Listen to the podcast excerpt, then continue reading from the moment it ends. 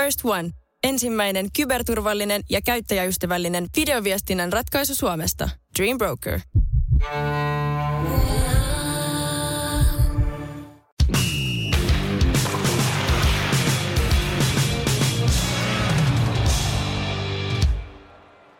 Cha, cha, cha, cha, cha, cha. Se on Euroviisu viikko kansa, hyvä Suomen kansa, ai ai ai, kääriä voittaa Euroviisut ja pääsemme sitten juhlimaan. No Manta menee itse asiassa, on lähtenyt jo tuonne kunnostettavaksi, niin ei päästä Mantalle juhlimaan, mutta koko Suomi juhlii ja poikasauno ja niin edespäin. Meni, meni remontti jo etukäteen. Niin, joo, joo. Ai, ai. Lifu Liflander sporttimeisterit tulee MM-ennakolla. Teppo Laaksonen jo ehti äh, suunsa avata ennen kuin en, en, en edes esittelemään, mutta ei Teppo, ollaan nyt taas vuosi menty ja kohta on MM-kisat. Niin, taas lähdetään kultaa huuhtomaan ja hirveät paineet tietysti. Toiset kotikisat putkeen, hei aika harvinainen tilanne, että pelataan taas kerran mitalleista maailmanmestaruudesta Tampereella ja hieno tilanne tietysti suomalaisille kiekkofaneille, mutta Leijonille vähän myöskin paineiden tilanne.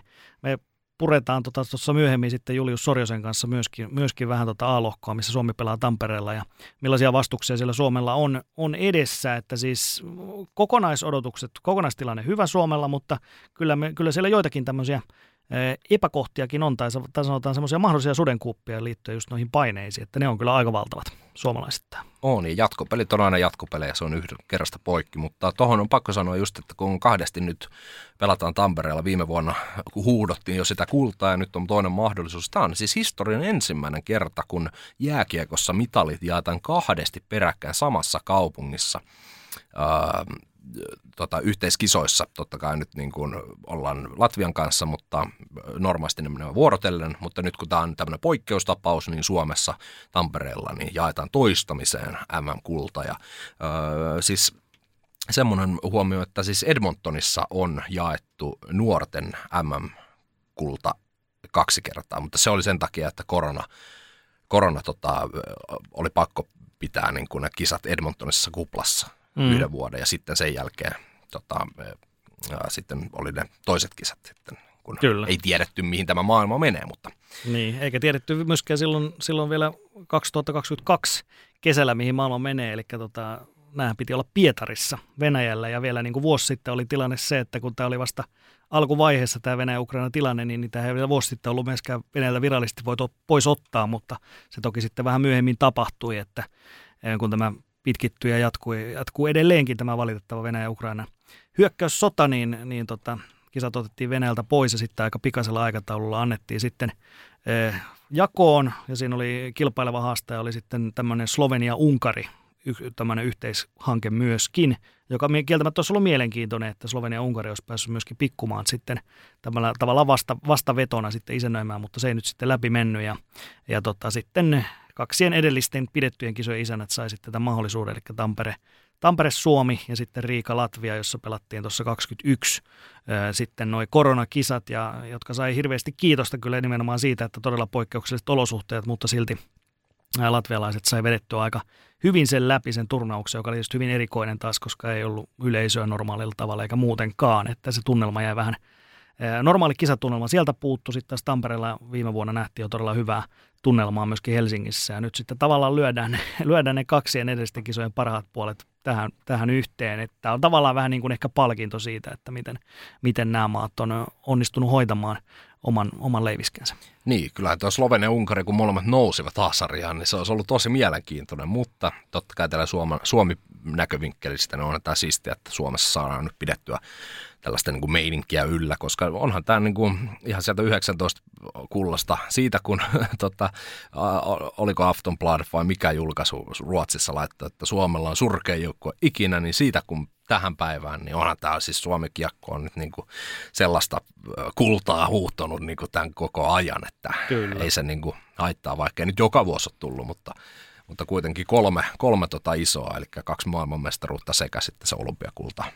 No näin se on, ja siis se on hyvä muistaa nyt, että jos joku vielä epäröi, me tuossa myöhemmin puhutaan noista lippujen hinnoistakin, mitkä ei tässä ole mitään ihan halvempia, niin se on hyvä muistaa kuitenkin, että näitä mahdollisuuksia ei tule ihan hirveän usein. Että siinä ehti kymmenen vuotta vierähtää melkein noista edellisistä 12-13, kun oli nämä Ruotsin kanssa kahdet jaetut kisat putkeen, mikä sekin oli jo erityistä, että niinkään ei alun perin pitänyt pelata, mutta kun tehtiin tämmöinen formaattiuudistus, niin samalla kokeiltiin sitten tällaistakin mahdollisuutta. Ja tota, ää, se menee tuonne 30-luvulle aika pitkällekin. Voi olla, että menee yli ton 10 vuoden ennen kuin seuraavan kerran pelataan Suomessa siis miesten MM-jääkiekko. Että kyllä mä niin kuin suosittelen, että mekin ollaan jo aika vanhoja sitten 10 vuoden päästä, että kyllä nyt kannattaa, kyllä nyt kannattaa mennä, jos, jos vielä epäröi ja löytyy sitä nappulaa, niin jos ei peleihin, niin, niin Tampereella on hienot nämä tota, kisatorit ja nämä niin kuin fanzoneit siellä myöskin, missä pääsee aika hyvin siihen tunnelmaan. Ja vaikka ei menisi sinne fanzoneillekaan, niin, niin sitten ympäri kaupunki löytyy myöskin hyviä, hyviä mahdollisuuksia myöskin päästä sinne sanotaan niin kuin tunnelmaan, vaikka ei ole itse siellä pelipaikalla. Kyllä, ja tunnelmaahan sitä, sitä riittää kyllä varmasti kotisohvillakin, kun laitetaan Seemore päälle sitten MTV kolmoselta tai mistä supilta ne ikinä tuleekin mikäkin päivä, niin Suomen pelit nyt kannattaa ainakin katsoa, että jos ei muuten, niin tietää mm. vähän, että mistä kansa puhuu. Onko Mörkömarkon viimeinen jäätanssi luvassa, että lyökö sisään, lyökö sisään, huuttaako kultaa vai Joo. mitä tekee. Eli kohta kun päästään tuohon Aalokon kimppuun, niin siellä käydään sitten nämä Suomen M-valinnatkin päällisin puolin läpi.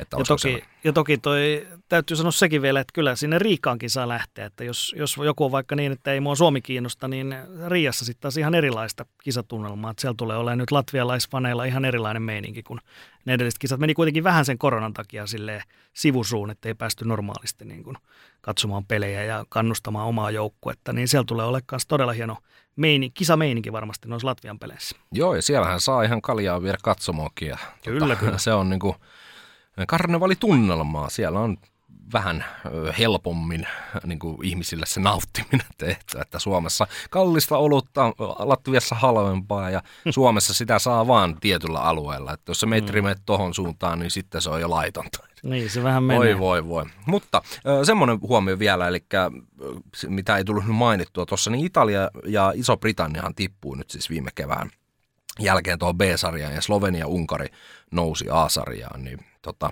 heihin, näihin joukkueisiin käydään, mutta tässä on niin kuin hyvä, hyvä, nyt saatiin taas pitkästä aikaa tämmöinen vaihteluvuus tuohon noin, kun korona-aikaa ei vaihdettu Joo. ollenkaan, koska siellä ei pelattu B-sarjoja, mutta Kyllä, ainoa, on... ainoa vaihtuvuus tuli sitten taas, kun pudotettiin tota Venäjä ja valko suoraan, niin, niin sitten niin. saatiin nämä, nämä Ranska ja Itävalta sinne mukaan. Ja nyt se tiedetään jo, että sitten seuraavissa 24 Tsekin kisoissa niin Iso-Britannia tulee takaisin ja sitten Puola, joka on pelannut viimeksi 21 vuotta sitten, niin Puola tulee toisena mukaan. Ja nyt tässä kaksi putoaa näistä nyt alkavista kisoista, niin mielenkiintoista nähdä kyllä se Puolakin sitten taas vuoden päästä. Kyllä, mutta ei me jaaritella tähän nyt sen verran tai yhtään enempää, vaan me otetaan Julius Sorjonen nyt linjoille tuohon käsittelemään A-lohkoa, eli tuota Tampereen lohkoa ja siitä sitten mennään Tepon kanssa vielä, vielä sitten loppuun B-lohkoja.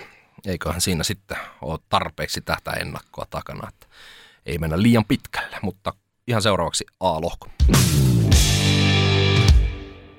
Aloitellaan sitten Tampereen lohkolla ja me ollaan avattu yhteys Julius Sorjoseen, tai Sorjoselle.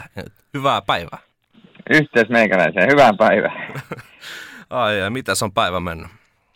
No ei, tässä aika lailla perus MM-kisa valmistelua niin kuin aina ennenkin, eli tässä – ollaan aloitettu alustavia valmisteluita tekemään viime viikolla ja nyt tietysti kun noin kokoonpanot pikkuhiljaa julkaistaan jokaisen joukkueen myötä, niin päästään tavallaan käsiksi niihin joukkueisiin oikeasti. Että totta kai sitä alkuperäistä valmistelua voi tehdä jonkin verran, mutta tota, määränsä enempää ei viitti ennen kuin nuo MM-ryhmät on ihan täysin selville, koska tota, siinähän on aika paljon vaihtelua kuitenkin noiden viimeisten harjoituspelienkin osalta, mutta tota, näyttää siltä, että – tällä hetkellä isossa kuvassa, kun katsoo joukkueita ja lähtökohtaa, mistä joukkueita on lähdetty rakentamaan viimeisten parin kuukauden aikana, niin mitään suuria yllätyksiä ei ole. Että tietysti joku voi pitää yllätyksenä sitä, että Kanada ja Yhdysvallat niin on jalkeuttanut sellaiset joukkueet, joista ei ole ihan hirveästi nä- tänäkään vuonna sanottavaa isossa kuvassa, että sellaiset isot supertähdet puuttuu, mutta tota,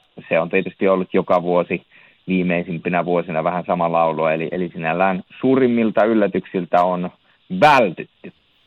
Niin, kohta päästään käymään yksitellen nämä joukkueet läpi, eli aloitet, me aloitetaan A-lohkosta, eli Tampereen lohkosta. Siellä on Suomi, Yhdysvallat, Ruotsi, Saksa, Tanska, Ranska, Itävalta ja Unkari. Niin kyllähän tässä aika, aika selvi, selviö on, että nyt kun kahdessa maassa pelataan ja sitten mitalipelit tuodaan lopulta Tampereelle, niin varmasti niin kuin Tampereen lohkossa jatkoon menijöillä on pientä etua luultavimmin siinä matkustus ruljanssin vähenemisessä, mutta se nähdään sitten. Onko Teppo ja Julle niin valmiina, jos mennään suoraan ensimmäiseen joukkueeseen? Totta Kyllä. kai, totta kai. No niin, aloitetaan tuolta pohjalta niin sanotusti, eli tämän vuoden nousia Unkari A-lohkoon, niin onko teillä mitään sanottavaa Unkarista? No tietysti Unkari on pieni ja sympaattinen, että tota, siellä on aika paljon jo pelaajia, jotka on pelannut käytännössä omaa pääsarjaa ja totta kai siellä on näitä muualla pelanneita pelaajia, jotka on tavallaan käyneet kiertämässä maailmaa, Janos Harjaa, Vilmos Kalloa, Balas Sepokki ja näin päin pois. Tässä on muuten yksi tämmöinen hauska kuriositeetti. Tämähän on semmoinen asia, mistä voitaisiin vääntää oikeastaan koko MM-kisat Unkarin osalta. Unkarissahan on se tapa, että sanotaan ensin sukunimi ja sen jälkeen etunimi.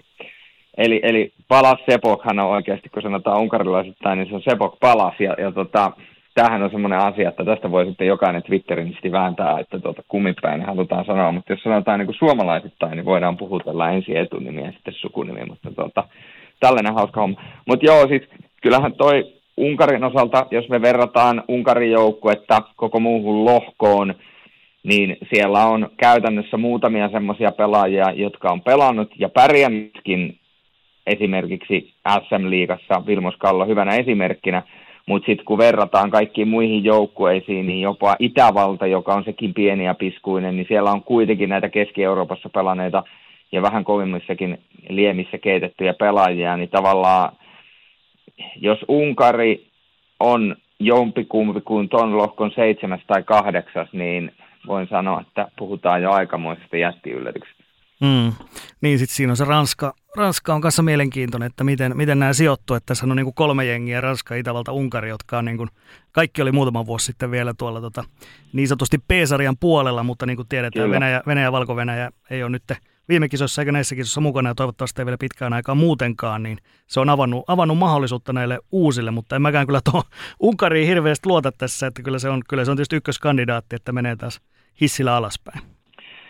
Joo, Ranska osalta tietysti se ikävä juttu on, että sieltä näitä ka- kovia kärkimiehiä totta kai niin kuin puuttuu, mutta se, että heillä on esimerkiksi Alexander Texier, niin veikkaisin, että sieltä löytyy kuitenkin sellaista niin kuin halua ja yritystä näissä kisoissa oikeasti pärjätä, että jos me mietitään esimerkiksi Alexander Texierin koko kausi Sveitsin pääsarjassa, niin fakta on kuitenkin se, että se on päätti suureen pettymykseen ja, ja tota, loppujen lopuksi aikamoiseen sweepiin, mutta tota, sieltä kuitenkin näistä kovista puuttuu Dakosta, ilmeisesti Bellemaari, Flöri, Pertoni. Avituuhan ilmoitti, että hän ei halua tulla Suomeen sen takia, että se olisi hänelle liian kontroversiaali tilanne, koska tiedetään tämä tilanne, että hän pelasi Venäjällä vielä sen jälkeen ja halusi pelata Venäjällä vielä tuon sodan julkistamisen ja liittymisen jälkeen, ja esimerkiksi Tobias Salmelainen, IFK-urheilujohtaja, sanoi, että sveitsiläiset on myyneet oman sielunsa, koska ne ottaa tällaisia pelaajia Sveitsiin, ja tuota, kun ottaa huomioon tämän ovitun tilanteen, hän oli sitten käytännössä ylimääräisenä miehenä voittamassa toki Sveitsin mestaruutta Genevis Hervetessä, mutta hän oli tavallaan niin kuin, häntä pelotettiin silloin, kun oli tarvittiin yhtä ylimääräistä ulkomaalaispelaajaa, niin siihen nähden ottaa huomioon, kuinka vaikea kausi hänellä on ollut, ja sitten vielä lisätään siihen se todellisuus, että hän teki tuollaisen valinnan, niin voisi totta kai seisoa omien tekojansa takana, mutta toisaalta ymmärrän varmaan senkin, että, että tota, kun on ikään kuin pökäle osunut jo tässä vaiheessa hänellä tuulettimeen, niin hän ei halua lisätä omaa taakkaansa, niin et, et nämä on Ranskalle tietysti isoja asioita, kun me tiedetään, että Ranskalla tuo pelaajapuuli ei nyt mitenkään valtavan leveä ole kuitenkaan näissä huippupelaajista, että joku Juhan Ovituu parhaimmalla tasolla olisi MM-kisoihin huippuvahvistus, niin se heikentää Ranskan asemaa, mutta edelleen mä sanon, kun te näette ensimmäistä kertaa Unkarin pelaajat, niin jos ei se kollektiivina onnistu hyvin, niin sieltä on tosi vaikea nostaa MM-tasolla sellaisia pelaajia esille, jotka pystyisivät tavallaan yksin tekemään eroa noihin peleihin. Näin se vähän menee jo, että tuo Rasmus Kulmala on ollut mielenkiintoinen, mutta aivotärähdys, niin tippu tuossa viime kalkkiviivoilla pois, niin olisi ollut aika, aika jännä vaan, että Unkarin paidassa olisi päässyt pelaamaan Suomessa kisoja, niin se jää nyt häneltä väliin. Joo, joo, se olisi ollut kyllä erittäin mielenkiintoinen lisä tuohon Unkarin joukkueeseen, mutta tota, niin kuin sanottua, niin valitettavasti tällä kertaa näin, mutta tota, ee, kyllä nyt varmaan sieltä jotain semmoisia mielenkiintoisiakin pelaajia varmasti tuossa löytyy ja tarinoita löytyy. Se on sanottava, moni ei varmaan hu- muista sitä, että kun Vilmos Kalla, kun pelasi KKssa, niin suoriutui hyvin, mutta jotenkin tuntuu, että ei siinä nyt hirveästi kirjoiteltu kuitenkaan otsikoita eikä puhuttu mun mielestä sellaisessa esimerkiksi samassa kategoriassa jonkun Thomas Chaporskin ja Cody Kunikin kanssa, mutta itse asiassa 2019-2021, kun se palasi KKssa, niin se oli koko sillä aikajänteellä liikan kahdeksanneksi tehokkain pelaaja, ja nimenomaan Kunik ja Chaporski oli ainoat ulkomaalaiset, jotka tuolla aikajänteellä teki enemmän pisteitä kuin Vilmos Kallo. Okei, jääkiekon SM-liiga, mutta kuitenkin, jos verrataan MM-tasolle, niin onhan ne sellaisia näyttöjä, että varsinkin näitä heikompia maita vastaan, niin Kallo voi olla sellainen pelaaja, jota on ihan mielenkiintoinen seurata. Mm. Mites, mites Julle, sä näet, jos otetaan vielä tuo kolmas tämmöinen pikkumaa tuohon tai pienempi maa eli Itävalta, niin miten sä, miten sä tämän kolmikon voimasuhteet näkisit, että mikä, mikä on kaikista heikommalla siellä, onko se se Unkari? No kyllä mulle se edelleen on se Unkari, vaikka mä sitä pä- miten päin sanon. Täytyy kuitenkin muistaa, että siellä on Itävallalla sellaisia pelaajia, niin kuin nähtiin viimekin vuonna ollaan nähty Itävallalla, että siellä on semmoisia hyviä yksittäisiä pelaajia, tietysti Marko Rossi suurimpana tähtenä siellä, tietysti Olivan Angemar, joka pelasi Le Char de Fontissa Sveitsin toiseksi korkeinta sarjatasoa, pelasi siellä erittäin hyvin 38 pelin 60 pinnaa ja Le Char de hän voitti tuon Sveitsin toiseksi korkeamman sarjatason ja näytti jo pitkään siltä, että he olisivat jopa noussut Sveitsin liikaan, niin oli siellä tähti. Niin kyllä tuossa on noita pelaajia, Peter Schneider, niin sanotusti Ebelin kautta ICEHLn legendaarinen pelaaja, haudumeita. Ja sitten täytyy nostaa esille tuosta pakistosta, Dominik Heinrichin tietää kaikki, hän on hyvä pakki, kiekollinen puolustaja, semmoinen pikkunäppärä pakki. En oikein osaa sanoa, että keneen vertaisin Suomessa. Ehkä jotenkin pelityyliltään voisi ehkä vähän verrata Elmeri Eroseen, mutta tietysti sillä erotuksella, että heissä on tietysti se iso, iso ero, kun vertaa Dominic Heinrichia ja Elmeri Erosta, että toinen on lefti ja toinen on raitti, mutta pistäkää nimi mieleen, nimittäin David Reinbacher – Klottenin puolustaja, nuori puolustaja tällä kaudella nousi Klottenin käytännössä melkein ajoittaa jopa ykköspakiksi, jopa ohi Lukas Ekesto Junssoni. Siis aivan käsittämättömän varmaa pelaamista kiekolla. Ja, ja tota, jotenkin voisi kuvitella, että tuommoinen MM-näyttämö on näiden nuorten suvereeniteettiä uhkuvien ja ennen kaikkea itseluottamusta uhkuvien pelaajien näyttämö. Niin tota, siinä on yksi semmoinen poiminta sieltä Itävallasta, niin kyllä mä näillä Itävallan nostan. Mä sanoisin, että Ranska-Itävalta aika lailla tasatahtia. Katsotaan, miten tuo Ranskan joukkue tulee tuosta nyt niin kuin muotoutumaan kokonaisuudessaan ja ennen kaikkea, että minkäla- miten ne ketjukoostumukset löytää toisensa ja minkälaista peliä on, mutta kyllä mä niin laittaisin, ensin tulisi Unkari ja sitten Itävalta, Ranska siitä ja sitten sit niitä loppuja joukkueita ja et, et kyllä se mulle edelleen Itävalta Eh, anteeksi, eh, Unkari on näistä joukkoista selkeästi heikko. Mm, Itävalta ja Ranskahan olivat molemmat viime vuonna oman lohkonsa kutosia, niin toista vielä kummin päin sä laitoit nämä? No en mä viitti alkaa heittää mitä suurta rankingia ne, koska siinä on, mä sanoisin, että nämä kuuluu siihen seuraavaan puuliin. Mun mielestä siinä Tanska on vähän semmoinen niin kuin välinputoja saattaa olla tuossa, että, että se saattaa Tanska huonompana päivänä, niin niin kuin tiedetään, niin saattaa romahtaa tuohon jopa Ranskan ja Itävallan tasolle. Että täytyy kuitenkin mennä ikään kuin päivä, päivä kerrallaan, mutta tuota, kyllä mä sanon, että se menee, ensin tulee Unkari, sen jälkeen tulee Itävalta ja Ranska ikään kuin tasatahtia, ehkä, ehkä Ranska hitusen verran edellä ja sitten sen jälkeen siitä ehkä seuraavana sitten tullaan tuohon Tanska-Saksa-akseli. Joo.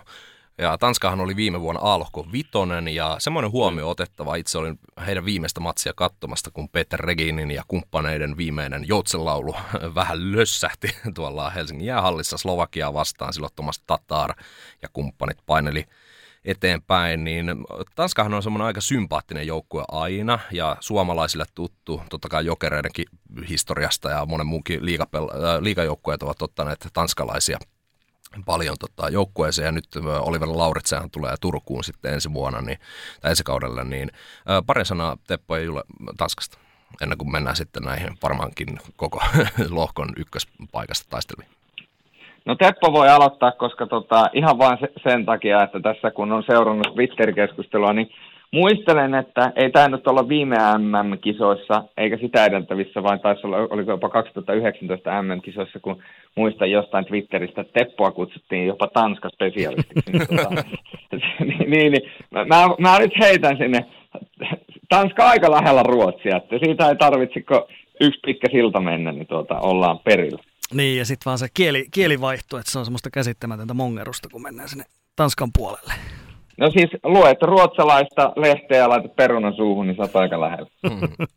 Joo, mutta niin kuin Lifu sanoi, niin, niin Tanskalla oli tosi hyvä mahdollisuus silloin viime vuonna mennä tuonne puolivälieriin, mutta itse omissa käsissä munasivat sen ja nyt on tosiaan aika paljon näitä konkareita on lopettanut ja, ja sitten tosiaan ei, ei ole hirveästi vahvistuksia nyt saatu tuota Pohjois-Amerikan suunnastakaan, että kyllä se, kyllä se Tanskan homma ihan niin kuin Julle sanoi, että, että Tanskalle aika heikot mahdollisuudet on tällä kertaa mennä, että käytännössä toi Saksan lyöminen on se ainoa, mutta kyllä mä näen Saksan tällä hetkellä kuitenkin selvästi, selvästi kovempana jääkiekkomaana, että tota, muutamia pelaajia tuolta nyt voi mainita, niin onhan siellä tietysti vanha, vanha konna Mikkel Pötker, joka pelasi aika heikon kauden, kauden tuolla tota, Ruotsissa. No Nikola Ehlers on tietysti tietysti semmoinen... välihuomio. Niin, sano vaan. välihuomio. Voidaan sanoa kolmella sanalla menneen talven lumi. ei, ei ole edes menneen talven, vaan ehkä niin kuin jonkun talven 2005 tai jotain sellaista. Niin.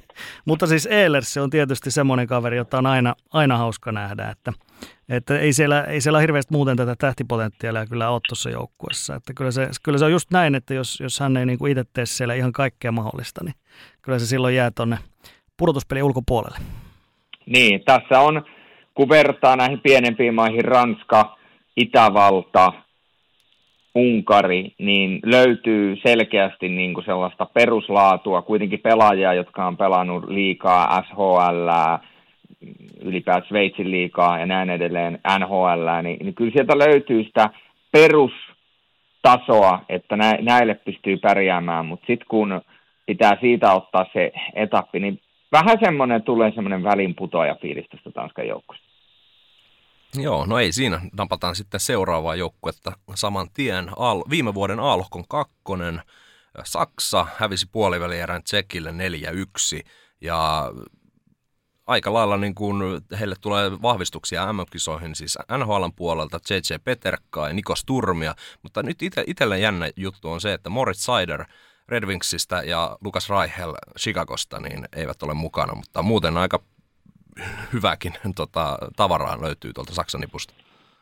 Joo, kyllä tuo Saksan joukkue se on vahva ja tietysti sieltä löytyy nuorta voimaa, sieltä löytyy vanhempaa voimaa.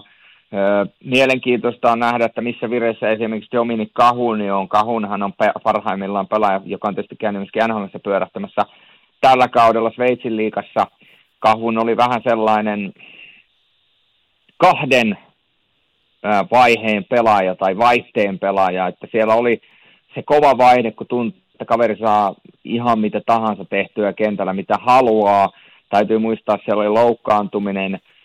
Sitten jossain vaiheessa kautta hän hankki Tyler Ennisin siihen tilalle ja sitten loppujen lopuksi hän Tyler Ennis istui penkillä ja Dominic Cahu rappasi melkein kaikki Bernin maalit tuossa pudotuspeleissä, että sieltä, sieltä niin kuin löytyi sitten vielä keväältä semmoinen niin omanlaisensa vaihe, mutta, vaihde, mutta tuossa puhuttiin vaikeasta kaudesta ja siitä, että haluaa näyttää, nyt musta kenen pelaajan kohdalla siitä puhuin, että on ollut vaikea kausi ja haluaa varmasti niin kuin näyttää, näyttää tota, tavallaan keväällä, että miten, miten homma toimii, mutta jotenkin Dominik Kahunissa on sellainen potentiaali, että jos siellä on se viha edelleen tallella, niin siitä voi aika paljonkin olla iloa Saksalle, ja pitääkin olla. ja kun ottaa huomioon vielä tuon Bernin kauden ja siellä lähti, Toni Söderholm lähti lauluun ja tota, sitten urheilutoimi, urheilutoimenjohtaja tai CEO-toimitusjohtaja heitettiin, heitettiin tota, niin sanotusti takaovesta pihalla ja vanha, vanha jäärä Mark Luti tuli takaisin, niin tuollaisten muutosten keskellä, kun on lyllertänyt, niin voisi kuvitella, että jos sen saa käännettyä positiiviseksi energiaksi, niin Dominik Kahun voi olla ihan tekijämies näissä kisoissa nimenomaan maalien muodossa. Ja onhan siellä tuttua Tiffelsiä ja kumppaneita. Mm. Kyllä se Saksa on kyllä pystynyt nostamaan sitä tasoa silleen, että kyllähän niin kuin vakio, vakio ryhmä alkaa olla tuossa top 8 ja totta kai tätä vuoden lohkokin on semmoinen, että ei se, ei se niin kuin ihmeitä vaadi, että jos ei niin kuin Tanskalle munaa ja näille pikkumaille, niin silloin Saksa on aika varmasti puolivälierissä, että sitten on aika vaikea, vaikea mennä munaamaan. Toi tietysti mielenkiintoinen, kun Söderholmi tuossa mainitsitkin, niin hänellä tosiaan hommat vaihtu tuossa, käväs Pernissä ja nyt menee tuonne Red Bull Müncheniin, että siellä on uusi päävalmentaja sitten – Harold Kreis ja sitten Pekka Kangasalusta on siinä kuitenkin suomalaisväriä sitten apumiehenä. Tuossa just tänään julkistettiin, että Kangasalusta menee sitten Müncheniin taas tuonne Söderholmin pariksi, pariksi ensi kaudella, että näin tuolileikki siellä pyörii. Kyllä, se oli tuota, Toni Söderholmilta tietoinen riski lähteä tuohon roskistulipaloon nimeltä SC Bernia hylätä tuo päävalmentajatehtävä tuolla Saksan maajoukkueessa. Että onneksi tuli sinällään onnellinen loppu, että kuitenkin jatkoa tuli sitten muualla, mutta tota, muutoksen tuulet, muutoksen tuulet on tuota, Saksassakin jo nyt tietysti sen suhteen, mutta kyllähän jos tuota katsoo Suomen lohkoa, niin Suomi pitäisi olla ylivoimainen ennakkosuosikki voittamaan tuo lohko tällä nykyisellä joukkueella, mikä siellä on. Ja sitten siinä on Ruotsi toisena, eli tavallaan Ruotsi ja Suomi taistelee sitä lohkovoitosta. Mm, Yhdysvallat voi olla ihan mitä tahansa, riippuu, riippuu kuinka kova darra on sitten jokaisessa pelissä, kun ne on siellä paikan päällä ainakin jos katsoo viime vuoden toimintaa Suomen MM-kisossa, niin siellä oltiin enemmän Tampereen yössä kuin jäällä, niin sanotusti suorit, suoritustason osalta, ja, ja tota, sitten siihen joku muu. Mutta Yhdysvalloilla on tietysti sellainen ikävä puoli, että he, sieltä kun löytyy kuitenkin sitä kiekkotaitoa ja grindaamista sen verran, että, että tota, se perustaso on niin kova, että kyllähän tuossa pitäisi neljän parhaan joukkoon tuosta lohkosta mennä, mutta tota, kyllä mä sanon niin tuossa Saksa, joukkuetta kun katsoo ja sitä minkälaista suoritustasoa ne on, niin Saksa voi olla kyllä tämän lohkon semmoinen ärsyttävä yllättäjä tietyllä tavalla. Niin, kyllähän Saksa on niin kuin aina profiloitunut semmoista duunarijoukkueeksi, että vaikka sitä nuor, nuoru, nuoruuden intoa löytyy, niin siellä kuitenkin aika lailla yhteen pelataan. Niin, mutta toinen paikka, missä pelataan aika lailla yhteen ja ärsyttävänkin hyvin useasti, niin viime vuoden P-lohkon kakkonen, Ruotsi, Kanada voitti puolivälierän 4-3 ja sitä kautta sitten Ruotsin kisat vähän jäi lyhkäiseksi, mitä ei odotettu viime mm. vuonna, koska Kanadahan meinasi, se, siihen päästään Tepon kanssa tuossa myöhemmin, mutta siis Kanadahan meinasi jäädä kokonaan pudotuspelin ulkopuolelle, mutta sitten aina finaaliin asti, niin mitäs rakas länsinaapuri, niin millaisena näette tämän joukkueen? No jos ei Teppo ota tässä ensimmäistä puheenvuoroa, niin tässä on tehty jonkinnäköistä tässä on tehty jonkinnäköinen häväistys tässä podcastissa. Joo, muistan, muistan kyllä joitain kisoja, joissa on ollut lähestulkoon kaikissa Ruotsin peleissä, eli jopa kaikissa, mutta nyt, nyt häpeällisesti joudun toteamaan, että en, en taaskaan ole yhdessäkään Ruotsin pelissä, kuten en viime vuonnakaan. Olen väärä, väärässä on, kaupungissa. Onko, onko jotenkin paradoksaalinen tilanne, että Seemoren Sveitsin selostaja ei selostaa Sveitsin lohkossa ja Seemoren Ruotsin selosta ja selosta Ruotsin lohkossa. Tämä on, nimenomaan tämä on paradoksi. no. Mutta oliko sulla, oliko sulla tuosta Ruotsi, Ruotsin joukkueesta tai ylipäätänsä tuosta ruottalaisesta koko, niin kuin Sam Hallami niin ensimmäistä koetinkivestä mitään ajatuksia? No joo, siis EHT on vetänyt loistavasti, että käsittääkseni on voittanut voittanut jokaisen tällä kaudella apauttia. Että siis se on mennyt todella hyvin, hyvin mun mielestä Hallamiin, Hallamiin hommat. Ja onhan se niin, ihan voidaan suoraan sanoa, että onhan se nyt ihan eri äijä kuin Karpenlööv, että eihän niistä voi puhua samana päivänä edes noista, että kyllä se, kyllä se on niin, että Hallami vetää Ruotsin tuonne mitalipeleihin, että tänä vuonna ei, ei kyllä toi sama toistu, että kompuroidaan puolivälierissä saatikka sitten jo ennen niitä, että kyllä Ruotsi tulee olemaan taas on paljon kovempi Ruotsi, että tota, ei nyt mitään huippuvahvistuksia ole, ole vielä ihan, ihan supernimiä tullut tuolta NHLstäkään, että voi olla, että vielä pikkasen odotellaan, jos, jos joku tulisi, että tota, se on, se on mielenkiintoista nähdä kyllä, että kuka sitten Ruotsilla ottaa sen niin sanotusti vetovastuun, että kuka on se ykköstähti tuossa joukkueessa. Mä en ainakaan itse osaa vielä sanoa, että kenestä tällä nimilistalla semmoinen voisi tulla, mutta tota, kyllä, kyllä mä sanon, että Ruotsi silti on kova tänä vuonna. No, noiden EHT-pelien ja muiden pelien osalta, niin mulla tulee ensimmäisenä fiilis tästä joukkueesta, mitä siellä on nyt kasattu ja ketä on EHTlläkin pelannut, niin kyllähän Lukas Raymondi on oikeasti sellainen pelaaja, että hän, hänessä on jotain sellaista säkenöivää valovoimaisuutta, ja nyt puhutaan kuitenkin tosi nuoresta pelaajasta, 21-vuotias, hän on tullut nimenomaan tuon Roger Rönnbergin, voidaan sanoa, että vähintään, oho, tällä lähti näkö, no niin, tällä lähti meikäläiselle tota, Saksan kansallislaulu. Läpp, läppäriltä, läppäriltä lähti soimaan jotain ihan omia, omia tota, juttuja, mutta tota, tosiaan niin Frölundista Roger Rönnberg ja ylipäätään koko Frölunda organisaation siitä tietynlaisesta mankelista on tullut läpi, ja nyt pari NHL-kautta, 57 pinnaa, 45 pinnaa Detroit Red Wingsissä, äh, Red Wingsissä, joka on tavallaan nyt se kasvava organisaatio, ja hän on yksi niitä nuoria kulmakiviä siellä, niin siinä on yksi sellainen juttu, ja sitten tietysti kun katsotaan, ketä on EHTllä pelannut, niin kyllä mä nyt veikkaan, että jos tuossa vähän on saanut lepoa, niin Henrik Jömmernes on semmoinen mielenkiintoinen pelaaja seurattavaksi, koska häntä perutettiin ihan käsittämätön määrä Sveitsin liigassa. Ja tota, tilannehan on siis se, että finaaleissa ja, ja tota, välierissäkin alkoi näyttää siltä, että onko vähän väsy, koska siellä oli kaikkien aikojen historian toiseksi pisi ottelu Sveitsin liigassa, missä Tömmernes pelasi va- va- tota, vaatimattomat 55 minsaa, niin tota, sanotaanko näin, että kuorma on ollut aika kova tuohon mestaruusjuhla päälle, niin, niin tota, katsoa, että miten jalka liikkuu, mutta, mutta tota, kyllä, kyllä Ruotsi, on, Ruotsi on tämän näiden kisojen yksi se top kolme joukkueita, jo, ja jos ei Suomi voita mestaruutta, niin kyllä mä sanon, että Ruotsi on mun mielestä heti siinä toisena kärkkymässä sitä mestaruutta.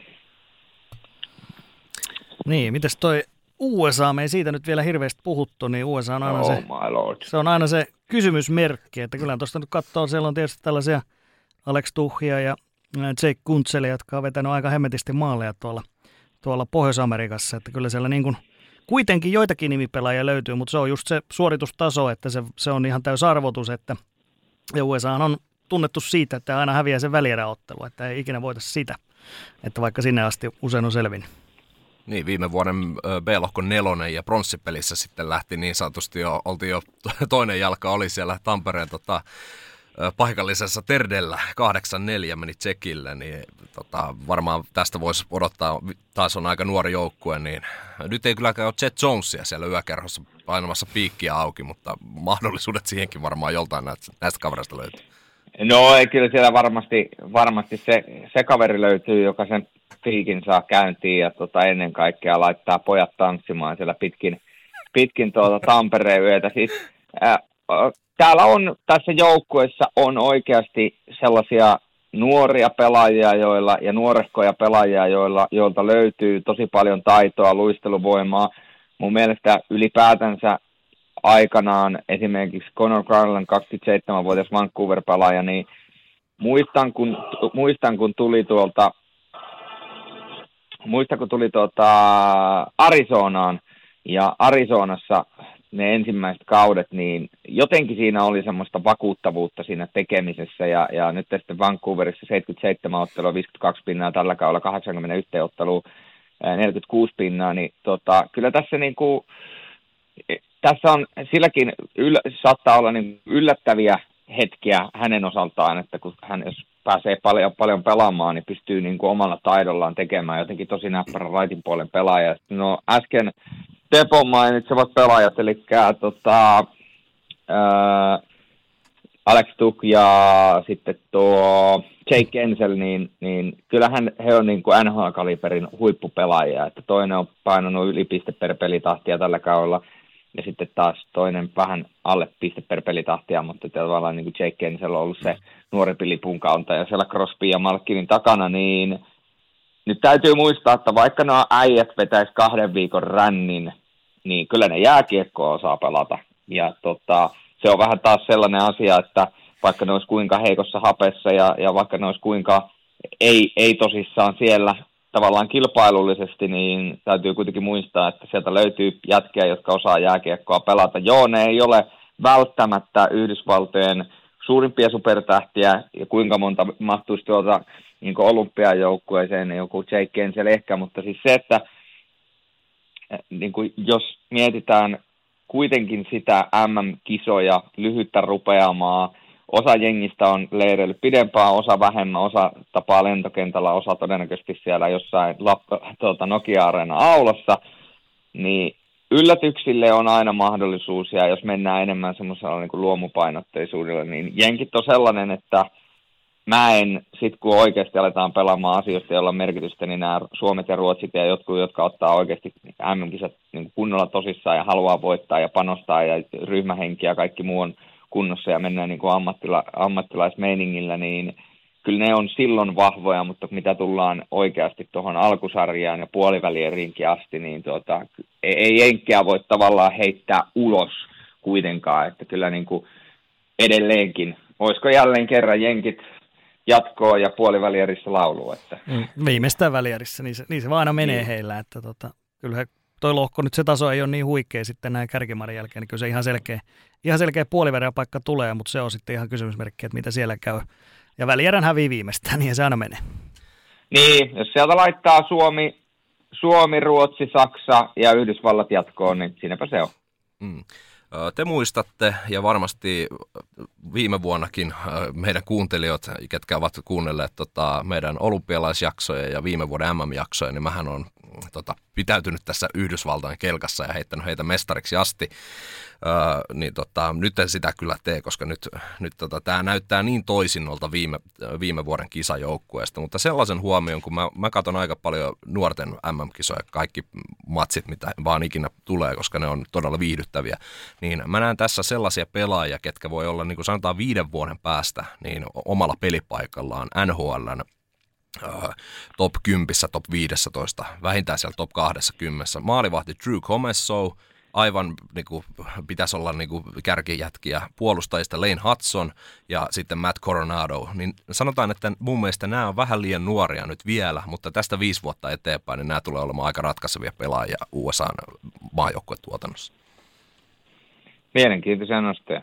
Mutta katsotaan. Siellähän on meillä mahdollisuus, että esimerkiksi Patrick Kane tai Alex DeBrinkat tulisi, mutta ne on sitten, katsotaan, me otetaan ens, ensi viikolla niihin kiinni, jos, jos se sattuvat tulemaan. Mutta hei, nyt se karkki. Kirsikka ja ka- karkki kakun päälle. Niin, eli Suomen joukkue. Ai, taas oli, hei, some räjähti eilen taas tietyistä pelaajista, niin mm. ottakaa te nyt kiinni. Viime vuoden maailman mestari, Kanada kaatui jatkoajalla finaalissa. Ja B-lohkon voitto, sehän oli niin kuin viime vuonna. Nyt ollaan A-lohkossa, niin onko nyt A-lohkon voitto jo kohta semetoitu tuolla joukkueella?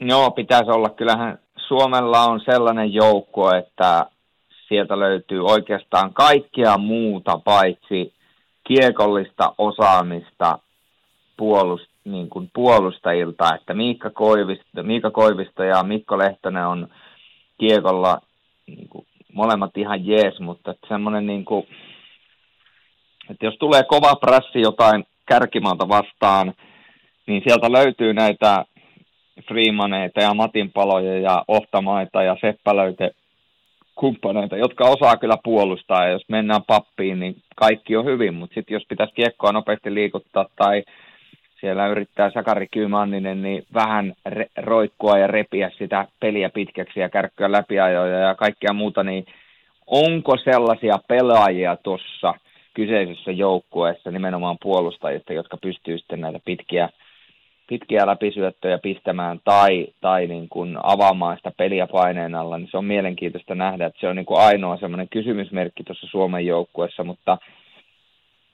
tavallaan turhapa tässä on jaaritella sen enempää.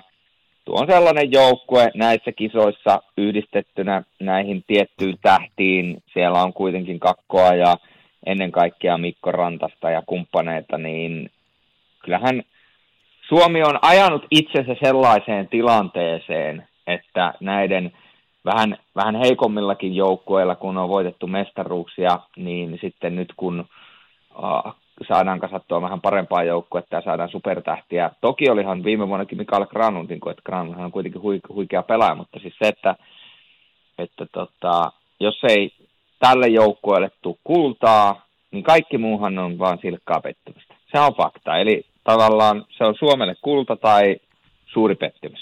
Mm, se, on, se on vähän mahdoton asetelma tietysti kaikille, että sä oot voittanut edellisen vuonna olympiakultaa ja MM-kultaa, niin että sä voi, niin kuin, että sä voi oikein parantaa siitä, että sä voitat niin kuin tyyliin 10 nolla jokaista peliä. Että, että se on vaan se pelkästään kulta kelpaa ja vielä nämä toiset kotikisat putkeen, niin kyllä mä niin kuin sanoin, että on toi, on toi niin kuin paineistettu asetelma, mutta kuka muu kuin Jukka Jalo, niin se voisi selvittää tonkin tonkin härdellin tuossa, mikä kuitenkin tulee. Et se on ihan selvää, että jos tuossa yhtään ongelmia on noissa ekoissa pelissä, kun Suomen ohjelma on vielä semmoinen, että noin kovat maat tulee alkuun, eli Eli Saksa, USA, Ruotsi ja sitten tavallaan, vaikka ne pelit ei menisi täydellisesti, niin sä kuitenkin pystyt laskettelemaan tuolta vielä vaikka lohkovoittoon, kun sä voitat sitten seuraavaksi noin heikommat maat. Mutta kyllä mä niin tunnistan tässä sen, että jos, jos siinä on yhtään haasteita noissa ekoissa peleissä kovia maita vastaan, niin kyllähän semmoinen yleinen niin kuin ulina tietysti käynnistyy taas, että miten, miten nyt näin huonosti menee, mutta ohjelma menee silleen, että kyllä Suomi tämän klaaraa sitten loppujen kyllä. lopuksi. Et ehkä ainoa suomalaisittain, ehkä ainoa kysymysmerkki kuitenkin, jos mä haluan jotain tällaista niin kuin disclaimeria heittää tähän loppuun Suomen osalta, niin jos me mietitään Suomen edellisiä niin kuin menestyksiä, olympialaiset, olympialaiset tietysti asia erikseen, mietitään 2019 MM-kulta, mietitään 2022 MM-kulta, niin siellä on tietyllä tavalla kuitenkin ollut sellaista, miten mä sanon, luotien väistelyä tietyllä tavalla. Moni ei varmaan muista viime vuoden loppuottelua kuitenkaan ihan hirveän hyvin, niin Grani paino siinä ensin pari maalia. Itse asiassa Kanadahan johti sitä loppuottelua. Ja sitten Granny paino pari maalia ja huudatti nokia Areenaa ja sitten Armiahan pisti jo pelin kolmeen yhteen ja siinä oli joku kuusi minuuttia ennen peliä jäljellä. Ja sehän näytti jo siltä, että Suomi rallattelee mestaruuteen. Ja sitten hän viimeisen kahden minuutin, kahden ja puolen minuutin aikana Yhdysval- äh, anteeksi, Kanada teki pari maalia ja tuli tasoihin ja se meni sitten loppujen lopuksi sinne jatkoerään. Ja tota, loppujen lopuksi sitten ylivoima ratkaisi sen Suomelle sen tota, mestaruuden kaikki muistaa Granlundin poikittaissyöttä ja Manninen naula, niin kun nämä on ollut tiukkoja, totta kai ne on aina tiukkoja pelejä, mutta että pystyykö Suomi vielä niin kuin jälleen kerran kääntämään toista kertaa putkeen kotona ja selvittämään kaikki tavallaan sen mediahässäkä ja sen paineen ja, ja niin kuin, et, et täytyy kyllä sanoa, että jos Suomi tästä vielä mestaruuden ottaa, niin, niin se on tietysti se odotusarvo ja kaikki odottaa kaikki muu, paitsi mestaruus on pettymys, mutta tota, kyllä se kaikki tavallaan niin kuin todennäköisyydet ja lähtökohdat huomioon ottaen, niin se on kyllä kova temppu niin kuin pitkässä juoksussa ja jatkumossa. Niin, se on aika, se on aika hauska silleen, kun ajattelee vaan tuota asetelmaa, että jos sä sit voitat sen mestaruuden, niin kaikilla niin pelaajilla jaloisella, kaikilla ehkä ekana tulisi vaan semmoinen helpotuksen huokos, että huh, me se otettiin se kulta nyt, että ei petetty ketään tässä, kun pitäisi olla semmoinen niin. niin eläimellinen riemu tavallaan, että vaan kun mikään muu ei kelpaa enää tässä vaiheessa, niin se on, se on aika haastava asetelma, mutta kyllähän toi niin kuin, mitä tuota valinta-asiaa, niin kyllä siellä tietysti on tämä Marko Anttila, mikä on niin kuin nykypäivän Lasse Kukkonen, että, että kaikki aina nostaa sen esille, että minkä takia Marko Anttila eikä tämä meidän liigaseuran pelaaja esimerkiksi, tai nyt tässä tapauksessa Markus Granlund ilmeisesti oli se, joka sitten joutui tekemään tilaa myöskin, myöskin tässä viimeisessä valintavaiheessa, niin kyllä se vaan näin on, että Jallonen tietää, ketään sinne joukkueeseen haluaa. Hänellä on ne omat Kyllä. omat luottomiehensä siellä ja Anttila, joka on yhtä vanha kuin minä, minä niin tota, vielä kelpaa sinne. Että tuskin nyt enää hirveän monta kertaa kuitenkaan, että tämä voi olla Anttilalle hyvin tämä viimeinen palvelus maajoukkueelle jopa, eiköhän, nämä kisat. Eiköhän. Että en mä, mutta en mä niin kuin Jalosen valintoja, mä en uskalla yhtään alkaa enää kritisoimaan, että olen ehkä jossakin aiemmissa näissä kisaennakoissa saattanut jotakin kritisoida, mutta kyllä ne aina on mennyt pieleen, pieleen nämä kritiikit nimenomaan, että kyllä hän tietää, että jos hän ei esimerkiksi Kemiläistä nyt ottanut tonne ja mieluummin otti vaikka, vaikka Matin palon sinne, niin, niin aika vaikea mun on siihen mennä sanomaan mitään, koska mä en, mä en ole Jukka Jalosen tasoinen valmentaja.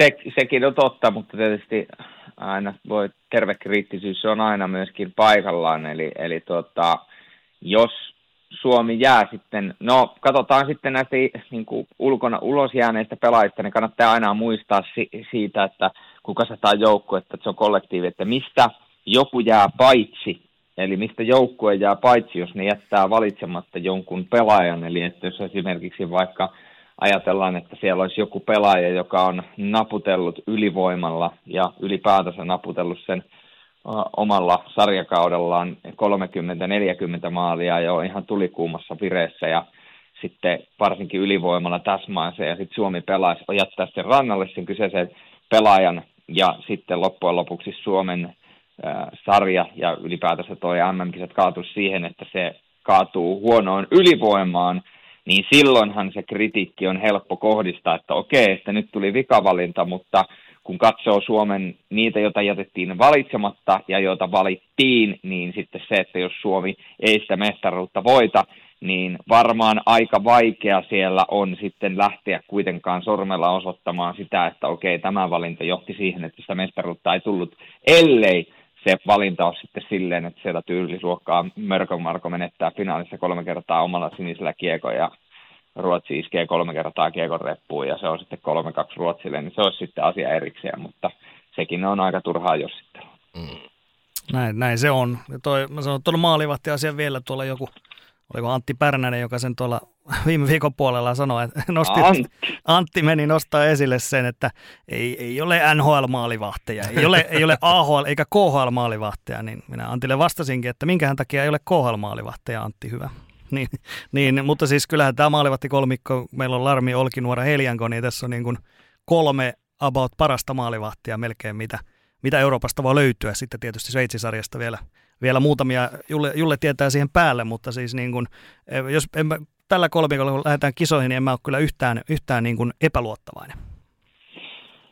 Joo, kyllä se ei sinne oikeastaan, jos mietitään suomalaisia maalivahteja, niin sellaisia, jotka on tällä kaudella voittanut ja ollut oikeasti isossa asemassa oman joukkueensa menestyksessä, niin Harri Säterin sinne olisi voinut nostaa esille. Mutta muuten – niin ei, ei siis Sveitsillä, Sveitsin liikassa pelanneista maalivahdeista, niin en, mä niin kuin Juvosta tai Koskista tai kumppaneita, niin, niin tota, isossa kuvassa niin en olisi ehkä tähän ryhmään millään tavalla valinnut. Että, ää, semmoinen hauska debattihan voidaan aina käydä, että kuka on ollut tällä kaudella, jos mietitään Euroopan huippusarjoja ja pois lukien KHL, niin kuka on ollut Euroopan huippusarjoissa pelaavista maalivahdeista kaikista paras maalivahti?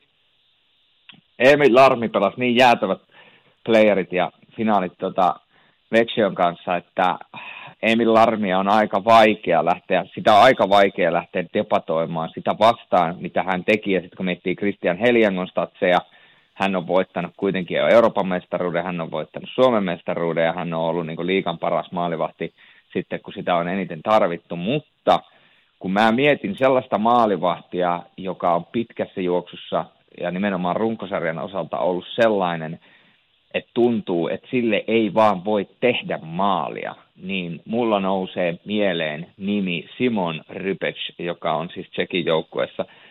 Mutta, tässä tulee iso mutta, tämä kyseinen herra ja Zurich Lions suli sitten välierissä totaalisesti, eli, eli tota, ehkä se debatti päättyi sitten siihen. Mutta kun mietitään näitä hyviä maalivahtia, joita Euroopassa on pelannut ja halutaan lähteä vertauttaan Suomen maalivahtikolmikkoa, niin sieltä löytyy kyllä Simon Rypets, eli jos Rypets pääsee siihen vireeseen, missä hän oli parhaimmillaan varsinkin runkosarjassa ja pudotuspeli ensimmäisellä kierroksella Davosia vastaan, niin tota, voin sanoa, että sinne voi olla aika vaikea tehdä maali, mutta on sitten Vemelka ja Langhammer vielä, eli tota, on siellä – jälleen kerran tsekeilläkin ihan hyvä maalivahtikolmikko, mutta tota, sitä te voitte sitten pojat käydä vähän myöhemmin läpi. Joo, me jatketaan varmaan kohta tuohon eh, B-lohkon puolelle, Rian, Rian lohkoon, mutta toi on, toi on vielä sanoa Julle, Julle, kun sinäkin olet mukana, että toi, kun tuo Tsekin mainitsit, niin mulla vähän niin kuin päässä on semmoista pyörittelyä ollut tässä, että miten, miten, miten näkisitte pojat Suomi-Tsekki MM-finaali, onko sitten Rybets vastaan Larmia, Kari Jalonen vastaan Jukka Jalonen ja niin edespäin. Ois ihana, ois ihana. Mä syttyisin, mä syttyisin ihan järkyttävästi tällaiseen, tällaiseen tota, asetelmaan. Ja sitten vielä se, että tällä kaudella, kun mietitään Euroopassa pelaavia pelaajia, niin to, kun no NHL-pelaajat on aika vähissä, että sielläkin kun lähdetään katsomaan tsekkejä, niin toki siellä on kupalikkeja ja hitiliä ja näin päin pois, mutta kun katsotaan kokonaisuutta, niin ehkä sellaiset niin huippu tähdet puuttuu näistä kisoista pois lukien Mikko Rantanen ja näin, niin jotenkin Mikko Rantanen vastaan Roman Zervenka johdattamassa omia joukkueitaan niin vastakkain. Tavallaan kokenut kehäkettu, yksi Euroopan parhaita pelaajia, Roman Servenka, vielä vanhalla iällä, niin tekee ihan mitä tahtoo. Mikko Rantanen tulee tekemään ihan mitä tahtoo. Niin vähän Eurooppa vastaa NHL tyyppinen ratkaisu myöskin tähän. Niin, ja sitten vielä nuo huippumaalivahdit vastakkain, Rypets vastaan Larmi. Niin se olisi hienoa. Ja se olisi myöskin hienoa nähdä se, että todennäköisesti silloin Suomi voittaisi, koska me tiedetään, että Larmi ei sulla kovassa paikassa toisin kuin Rypets. hienoa, hienoa. Oliko meillä Lifu tässä kaikki oleellinen tuolta Tampereen lohkosta? Pitkälti joo, ei, ei siinä tässä, niin kuin, kuten te sanoitte, niin ei, ei niin kuin, kyllä se nelikko pitäisi olla aika selkeä, ellei nyt sitten Saksa esimerkiksi jollain tavalla sula, sula kokonaisuuden ja sitten Tanska tai joku nousee sieltä. Kyllähän, mm. kyllähän tämä nyt aika lailla Suomella pitäisi olla kyllä kaikki, kaikki mahdollisuudet voittaa tämä lohko, kuten viime vuonna. Näin se menee. Hei tota, Julius, me varmaan joudumme sinua kiittää tässä kohtaa ja sulla hommat jatkuu taas MM-kisa, MM-kisa valmistelut ja perjantaina alkaa, alkaa hommat. Joo, tässä on kone käy, sanotaanko, että MacBook laulaa aamusta iltaa, mutta niin se pitää ollakin, jotta sitten kun ensimmäistä kertaa hypätään eetteriin lauantaina, niin tota, ollaan valmiita ja kaikki on käyty läpi. Tämä on joka vuotinen tähän mennessä ollut ja tota, ja tota, tulevaisuutta kun ei tiedä, niin jälleen kerran nautitaan hetkestä. Noin, ei siinä. Kiitoksia Julla ja mennään eteenpäin. Kiitos. Sinne meni Julle ja Tepon kanssa jatketaan sitten Riian lohkoa, eli lohko B. Siellähän löytyy sellaisia joukkueita ja maita kuin Kanada, Tsekki, Sveitsi, Slovakia, Latvia, Norja, Kazakstan ja Slovenia. Ja tästä nyt jos heti, heti aloitetaan, ei jäädä hirveästi niin kuin lähtöruutuun, niin Sloveniahan on nyt tämän lohkon se nousia, eli viime vuonna ei pelasi tuolla alemmassa, mutta sitten nousi nyt tänne pitkästä aikaa tänne Tampereen kisoihin, niin Sloveniahan on vähän semmoinen, että se on melkeinpä kokonaisuudessaan profiloitunut maana Ansei Kopitariin, eli Los Angeles Kingsin supertähteen, joka kävi pelaamassa itse asiassa tuossa muutamat kisat sitten. Tästä nyt en muista ihan tarkkaan, oliko 17 vai 16, mm. milloin, milloin kävi pelaamassa. Ja nyt totta kai ikää on jo aika paljon ja siellä hänelläkin niin viimeiset vuodet NHL ei, vaikka hyvin pelaakin vielä, niin miten, miten Teppo tähän niin kuin Slovenian tähän vuoteen kannattaisi edes lähteä? Että ei tässä nyt hirveästi voi niin kuin antaa mahdollisuuksia mennä mitalleille asti tietenkään, mutta onko siellä mitään sellaista yllätysmomenttia? Niin, kyllä se on se sarjapaikasta taistelu, että se on, se on nousijalla aina se ykkös, ykkösprioriteetti. Että on tosiaan 2017 viimeksi pelannut, pelannut tällä tasolla ja sen jälkeen tuolla alemmissa, alemmassa divisioonassa. Ja, tota, ja Kopitärkin olisi, olisi niin kuin periaatteessa voinut tulla, mutta tota, hän, hän mietti asiaa, mutta päätyi tällä kertaa siihen, että ei, ei nyt lähtenyt, vaan haluaa, että on, on taas täydeskunnossa, kun seuraava – kausi alkaa ja ymmärrän kyllä, että ikä rupeaa olemaan vähän ja pitää olla, olla paikat kunnossa. Että tota, ää, ei, tässä, ei tässä Slovenian joukkueessa mitään suuria, suuria tähtiä löydy, että suuri osa pelaa tuolla niin kuin Itävallan ylikansallisessa ISHL-sarjassa ja sitten on Delistä, Saksasta joitakin pelaajia, että ihan, ihan tuollaista niin kuin – perus euro, eurokalustoa ihan hyvin. Ja sitten yksi KHL-pelaaja, missä he kulkee kanssa vastavirtaan. Eli heillä on tällainen kuin Jan Droski, joka pelaa tuolla KHL. Tähän on monet, hyvin monet maat on nyt pistänyt tuon KHL-pannan tälle kaudelle, mikä tarkoittaa, että jos joku pelaaja pelaa KHL, niin häntä ei sitten ryhmään oteta mukaan. Ja se on esimerkiksi Tsekille se oli semmoinen, että se on, niin kuin, se on tavallaan niin kuin välitön panna. Eli esimerkiksi Mihail Jordan aloitti – Kohdallessa kauden, mutta kun hän siirtyi kesken kauden sitten muualle, niin sitten hän oli taas tervetuloa maajoukkueeseen mm. sen jälkeen. Ja sitten vaikka Sklenitska, Kärpistäkin tuttu, joka pelasi hyvän kauden, hyvän kauden Ruotsissa, niin hänellä taas ilmeisesti hän ensi kaudeksi menee KHL taas tuolta Ruotsista, niin hänellä oli sitten heti, että ei, ei maajoukkue kutsu ei, ei ole tulossa, jos todellakin meet KHL. Että se, on niin kuin, se on tavallaan niin kuin hyvin selkeä homma, että ei mitään tällaista niin kuin, sanotaanko pitkää kyräilyä. Että jos, jos sulla on KH-sopimus, et ole tervetullut. Sitten kun se sopimus on purettu, tervetuloa. Et ehkä se on, ehkä, t- mitä mieltä, niin, niin, mitä mieltä sä oot No, mulla on vähän na- naama nyki, että siis kuitenkin aika paljon tuli seurattua KHL, mutta kyllä se on niin kuin, nyt on niin kuin oikeasti, nämä on, nämä on semmoisia asioita, että ei niin kuin, vaikea niin kuin ymmärtää sitä, että ei sitten niin kuin, niin kuin pannata vähän pidemmäksikin aikaa, koska no taas, en, en, en mä osaa niin sanoa, että mi, niin kuin mikä on oikein tai mikä on väärin, mutta kyllä tässä niin kuin vähän niin kuin tuoksahtaa sellainen, sellainen mm. niin kuin, tämä koko homma. Kyllä. Kyllä mä niin kuin Slovenialla ymmärrän, koska heillä tosiaan on aika vähissä sen pelaajat, että on todella pieni jääkekoma edelleenkin, että tota, heidän, heidän kannattaa yrittää hyödyntää ne kaikki, ketä siellä on saatavissa, mutta vaikka Tsekki pystyy tosiaan tekemään tällaisen ratkaisun kyllä, että jos, jos ei, ei haluta kohdallista ketään, niin heidän ei tarvitse niitä myöskään ottaa, eikä myöskään Suomen, jolla se yksi vaivainen KHL-pelaaja oli tällä kaudella, jota, jota emme nyt mainitse tässä nimeltä. Mutta tota, eh, niin Sloveniasta vaan, niin ei, ei siellä mitään siis, ei mitään suuria tähtiä ole kyllä joukkuessa. Että mainitaanko nimeltä nyt sitten vaikkapa niin Bine Masic, hän on sportin pelaaja, mm. nuori pakki, että on liikaa pelannut tällä kaudella, oli, oli syksy loukkaantuneena, mutta sitten pääsi pelaamaan vähän liikaakin taas – tuossa loppukaudesta ja muuten alle 20 SM-sarjaa, niin hyvää kokemusta hakemassa. Ja siellä on nimenomaan näitä nuoria pelaajia on, on aika vähän, että hän on ainoa tuommoinen 20 siellä ja muuten siellä rupeaa olemaan sitten jo päälle 30 aika paljon, että on se tavallaan ehkä vähän semmoisia palkintomatkojakin jossain määrin voi olla, että jollekin pelaajille voi olla viimeiset, viimeiset tämän tason kisat, että ää, Kasakstania vastaan taistellaan sarjan paikasta, että se on se keskinäinen peli on se kaikista tärkeä Slovenia Kasakstan. Että jos molemmilla suunnille odotetusta menee, niin sen pelin voittaja voi hyvinkin olla, että se yhden pelin voitto riittää säilymiseen. Niin, kyllähän viime vuonna, ja monestikin, mutta viime vuonna varsinkin, kun mietitään kuinka lähellä se Kanadan putoaminen oli, niin siellä meni pelejä ristiin ja alkuun näytti, että niin kuin kaikki menee ihan päin prinkkalaa näillä isoilla ja sitä kautta olisi mahdollisuus nousta sitten pienemmillä. Mm. Mutta sitten jo, ne on aika tärkeitä ne suorat voitot joita sitten Kanarki otti siinä lopussa, niin öö, Kasakstaan, eli kenen kanssa nyt sanoit, että Slovenia taistelee viimeisestä ja to, tai toiseksi viimeisestä sijasta, niin hän, nehän oli Alkon seitsemäs, ja sitten jos otetaan vielä tähän keskusteluun nyt vielä toisena mukaan Norja, niin se oli sitten taas B-lohkon seitsemäs, eli vältti sen putoamisen juuri ja juuri, niin näetkö, että näillä voisi olla jotain parempaakin mahdollisuutta? Totta kai toinenhan näistä luultavimmin tulee olemaan sitten se seitsemäs tai mm. kuudes.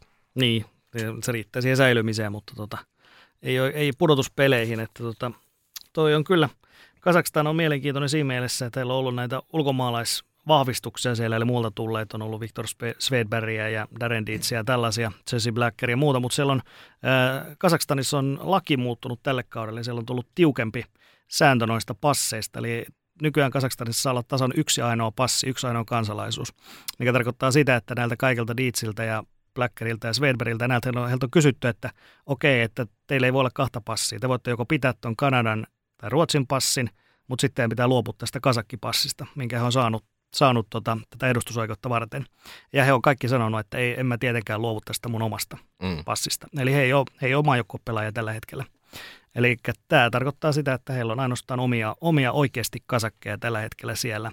Ja sitten taisi olla ihan pari tämmöistä tota, venäläistaustasta pelaajaa, jotka, joilla oli myöskin tämä sama, että haluatteko pitää Venäjän passin vai kasakkipassin. Niin taisi olla ihan yksi-kaksi pelaajaa, jotka valitsi mieluummin sen kasakkipassin. Että he on nyt todellakin omillaan.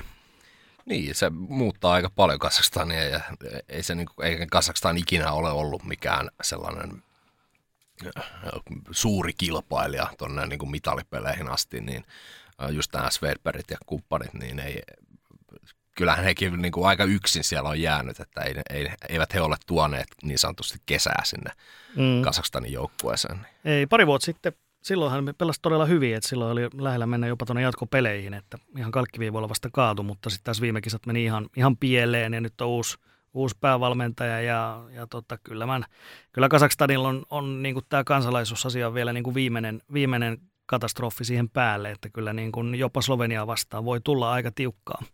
Aika tiukkaa, että se on se yksi, yksi tärkeä peli ja hyvin usein näillä joukkueilla, joilla on, on, on se niin kuin hyvin selkeä ohjelma, että se on se yksi peli, minkä pitäisi voittaa, niin silloin he myöskin tekee, kaikki tekeminen tähtää siihen, että se on sitten ihan sama tavallaan. Lainausmerkissä ihan sama, että hävitse sitten vaikka Kanadalle 10-0 tai Tsekille 8-0, että, koska se on tärkeintä, että sulla on pelaajat on parhaassa vireessä ja peli käytettävissä siinä tärkeimmässä pelissä, eli heillä se on Kasakstan Slovenia Mm. ihan selkeästi.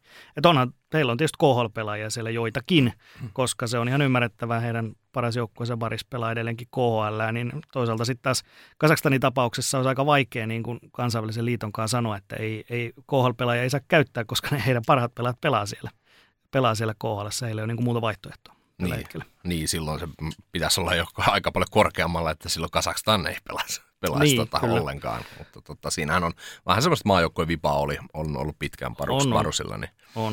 Mutta kyllähän, kyllähän Kazakstan on paheksuttu, että he pelasivat muun muassa harjoituspelin tuossa justiin sekä Venäjä että Valko-Venäjä vastaan, eli näitä, jotka on, on niin kuin mustalla listalla kansainvälisen jääkiekon silmissä muuten tällä hetkellä, niin, niin toisaalta on vähän vaikeassa asemassa, koska tota, he on semmoisia maita, joiden kanssa he, niin kuin, heidän on pakko tehdä vähän yhteistyötä, koska ne on naapurimaita, mutta toisaalta he kuitenkin haluavat pitää semmoisen tietyn etäisyyden, mutta toisaalta he voivat tehdä semmoista välirikkoa, koska silloin sillä voisi olla seuraamuksia. Mm. Heille. Niin, kyllä. Mutta luultavimmin siellä al- alemmassa, alemmalla puolella tota, Mm. B-lohkoa tulee olemaan. Mutta sitten he Norja. Viime vuoden, ö, sanoinkin jo, että viime vuoden seitsemäs B-lohkossa, niin sieltähän löytyy aika paljon taas suomalaisille tuttuja pelaajia. Jos tästä parin mainitsin, kun pääset vähän analysoimaan, niin Henrik Haukkeland on tosi tuttu suomalaisille. Sitten löytyy Matias Trettenees, HPK-pelaaja, Filip Granaa Tapparassa ollut ja varmasti niin Uulimpi veljeksikin Andre on tuttu pelaaja suomalaisille, niin tosi paljon myös Ruotsissa pelaa Norjan pelaajia, niin millaisena niin kuin katsot tätä joukkuetta, niin millainen fiilis on? No fiilis on se, että Norjalla on se perus taas, eli alkulohkoon jäädään, ei, ei ole edellytyksiä tuonne neljän joukkoon. Et siellä on uusi päävalmentaja ruotsalainen Tobias Johansson, joka yrittää nyt vähän tehdä tämmöistä tämmöistä sukupolvivaihdosta, että siinä on otettu näitä nuorempia myöskin mukaan. Siellä on pari jopa ihan 18-vuotiaista kaveria, sitten niin kuin sanoitkin, tuo 20-vuotias Granat Tapparasta, joka on sekä CHL että liigamestari tältä kaudelta, että siinä on, on niin kuin, vähän yritetään tehdä sitä, sitä vaihdosta sinne, mutta se tulee kestämään. Heillä ei ole tulossa mitään niin kuin hirveän superpelaajia sieltä välttämättä niin kuin moneen vuoteen. Että siellä on AHL-pakki, esimerkiksi on tämä Uule Julian Björk- Björkvik Holm, joka siellä on nyt mukana näissä kisoissa, niin on yksi sellainen kaveri ja sitten on toi ää, Matias Emilio Pettersen, joka myöskin pelaa AHL, että hän ei ole vielä ihan varma, että tuleeko kisoihin, että vielä odottavat sitä tilannetta, mutta kyllähän se niin kuin surullinen tilanne Norjalla on, että ei heillä, heillä ei niin kuin huippumateriaalia ole, että Sukkarella on se ainoa NHL-pelaaja ja hän ei ole tulossa nyt näihin kisoihin, että näillä mennään, näillä täytyy pärjätä, mitä, mitä siellä käytettävissä on ja se riittää siihen, että eh, he säilyy, mutta ei ole oikein mahdollisuuksia tuonne neljän joukkoon, että siellä on justiinsa Ken Andre Uulimpe ja nämä muutkin konkarit tulee kantaa tätä Andreas Martinsen, joka on entinen NHL-pelaaja, muun muassa, muun muassa nämä kaksi. Joo, ei, ei, en, lähde- en lähde tota heitä heittämään kyllä, kyllä tuonne ylös myöskään.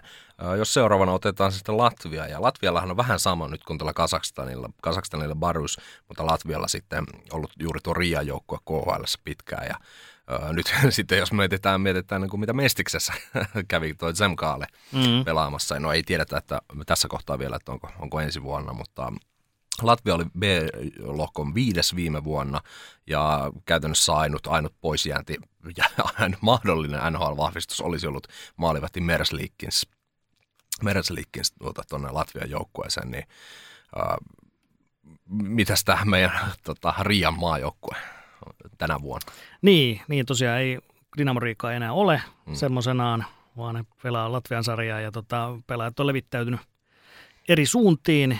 Ja tota, Latvia on tietysti toinen isäntämaa, pitää se muistaa. Ja Mm, nyt, nyt, nyt tässä on vielä eri tilanne, kun vertaa niihin edellisiin kisoihin, jotka oli 21, sehän oli vielä sitä koronan jälkimaininkia, eli siellähän ei yleisöä sitten ollut kuitenkaan.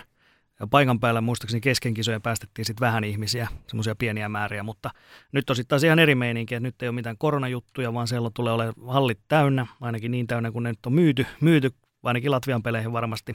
Ne pelaa ekan peli heti Kanadaa vastaan muun muassa, niin, niin siinä on aika, aika mielenkiintoinen asetelma kyllä, että täällä on paljon Riikassa syntyneitä omia, niin sanotusti pelaa kotikaupungissaan tässä ja tota, ää, kyllä mä uskon, että Latvia hyötyy siitä aika paljon, että heillä on nyt se kotiyleisö siellä oikeasti tukena, jos vertaa niihin koronakisoihin, ja se voi niin kuin tuoda heille niitä yllätysmahdollisuuksia tässä lohkossa, että ei se, ei se Latvian perustaso ei, ei tällä hetkellä ole sellainen, että he joka vuosi olisi tuolla top 8, niin kuin ei viime, vuonna, viime vuosina ollut, mutta nyt, nyt sitten mä näkisin, että tämä kotikisa voi tuoda semmoista nostetta, että he sinne ehkä ruuvaa, että siellä on esimerkiksi Daugavins on vielä tullut takaisin maajoukkueeseen 34-vuotiaana, Kaspar Daugavins on siellä ja tota, ihan, ihan, ihan tuommoinen hyvä perus, perus niin kuin euroryhmä, että ei tosiaan Pohjois-Amerikan vahvistuksella juuri pääse, pääse juhlimaan, mutta kyllä toi kotiyleisön tuki, se on semmoinen, mihin, mihin mä itse luotan heidän kanssa.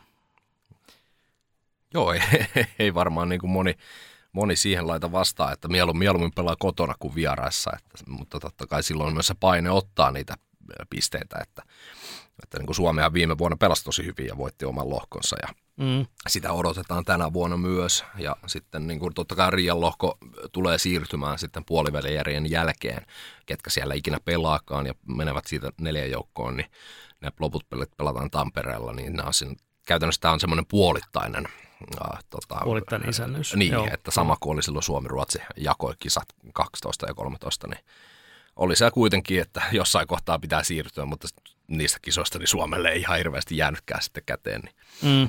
että onhan, onhan toi silleen, jos ajattelee vielä Tampereetta, mitä tuossa käytiin läpi, niin siinä on Tampereessa oli aika selkeä tämä, kuitenkin tämä kärkinelikko Suomi, Suomi, Ruotsi, Saksa ja USA, niin kyllähän tässä on, tässä on b ihan sama kun mennään kohta tuonne viimeisinkin joukkueeseen vielä b niin, niin Kanada, Tsekki, Sveitsi ja Slovakia on tällä hetkellä kuitenkin se selkeä, selkeä kärki nelikko, että sinne, sinne se Latvian pitäisi lyödä, lyödä sitä kapulaa rattaisiin, mutta kyllä mä ehdottomasti näen, että Latvia on se joukkue, jolla, jolla se mahdollisuus on, on näistä joistakin, että siis ei, ei Norja, ei, ei Slovenia eikä Kazakstan, mutta Latvialla, Latvialla se mahdollisuus on, mutta se vaatisi todella kovaa venymistä.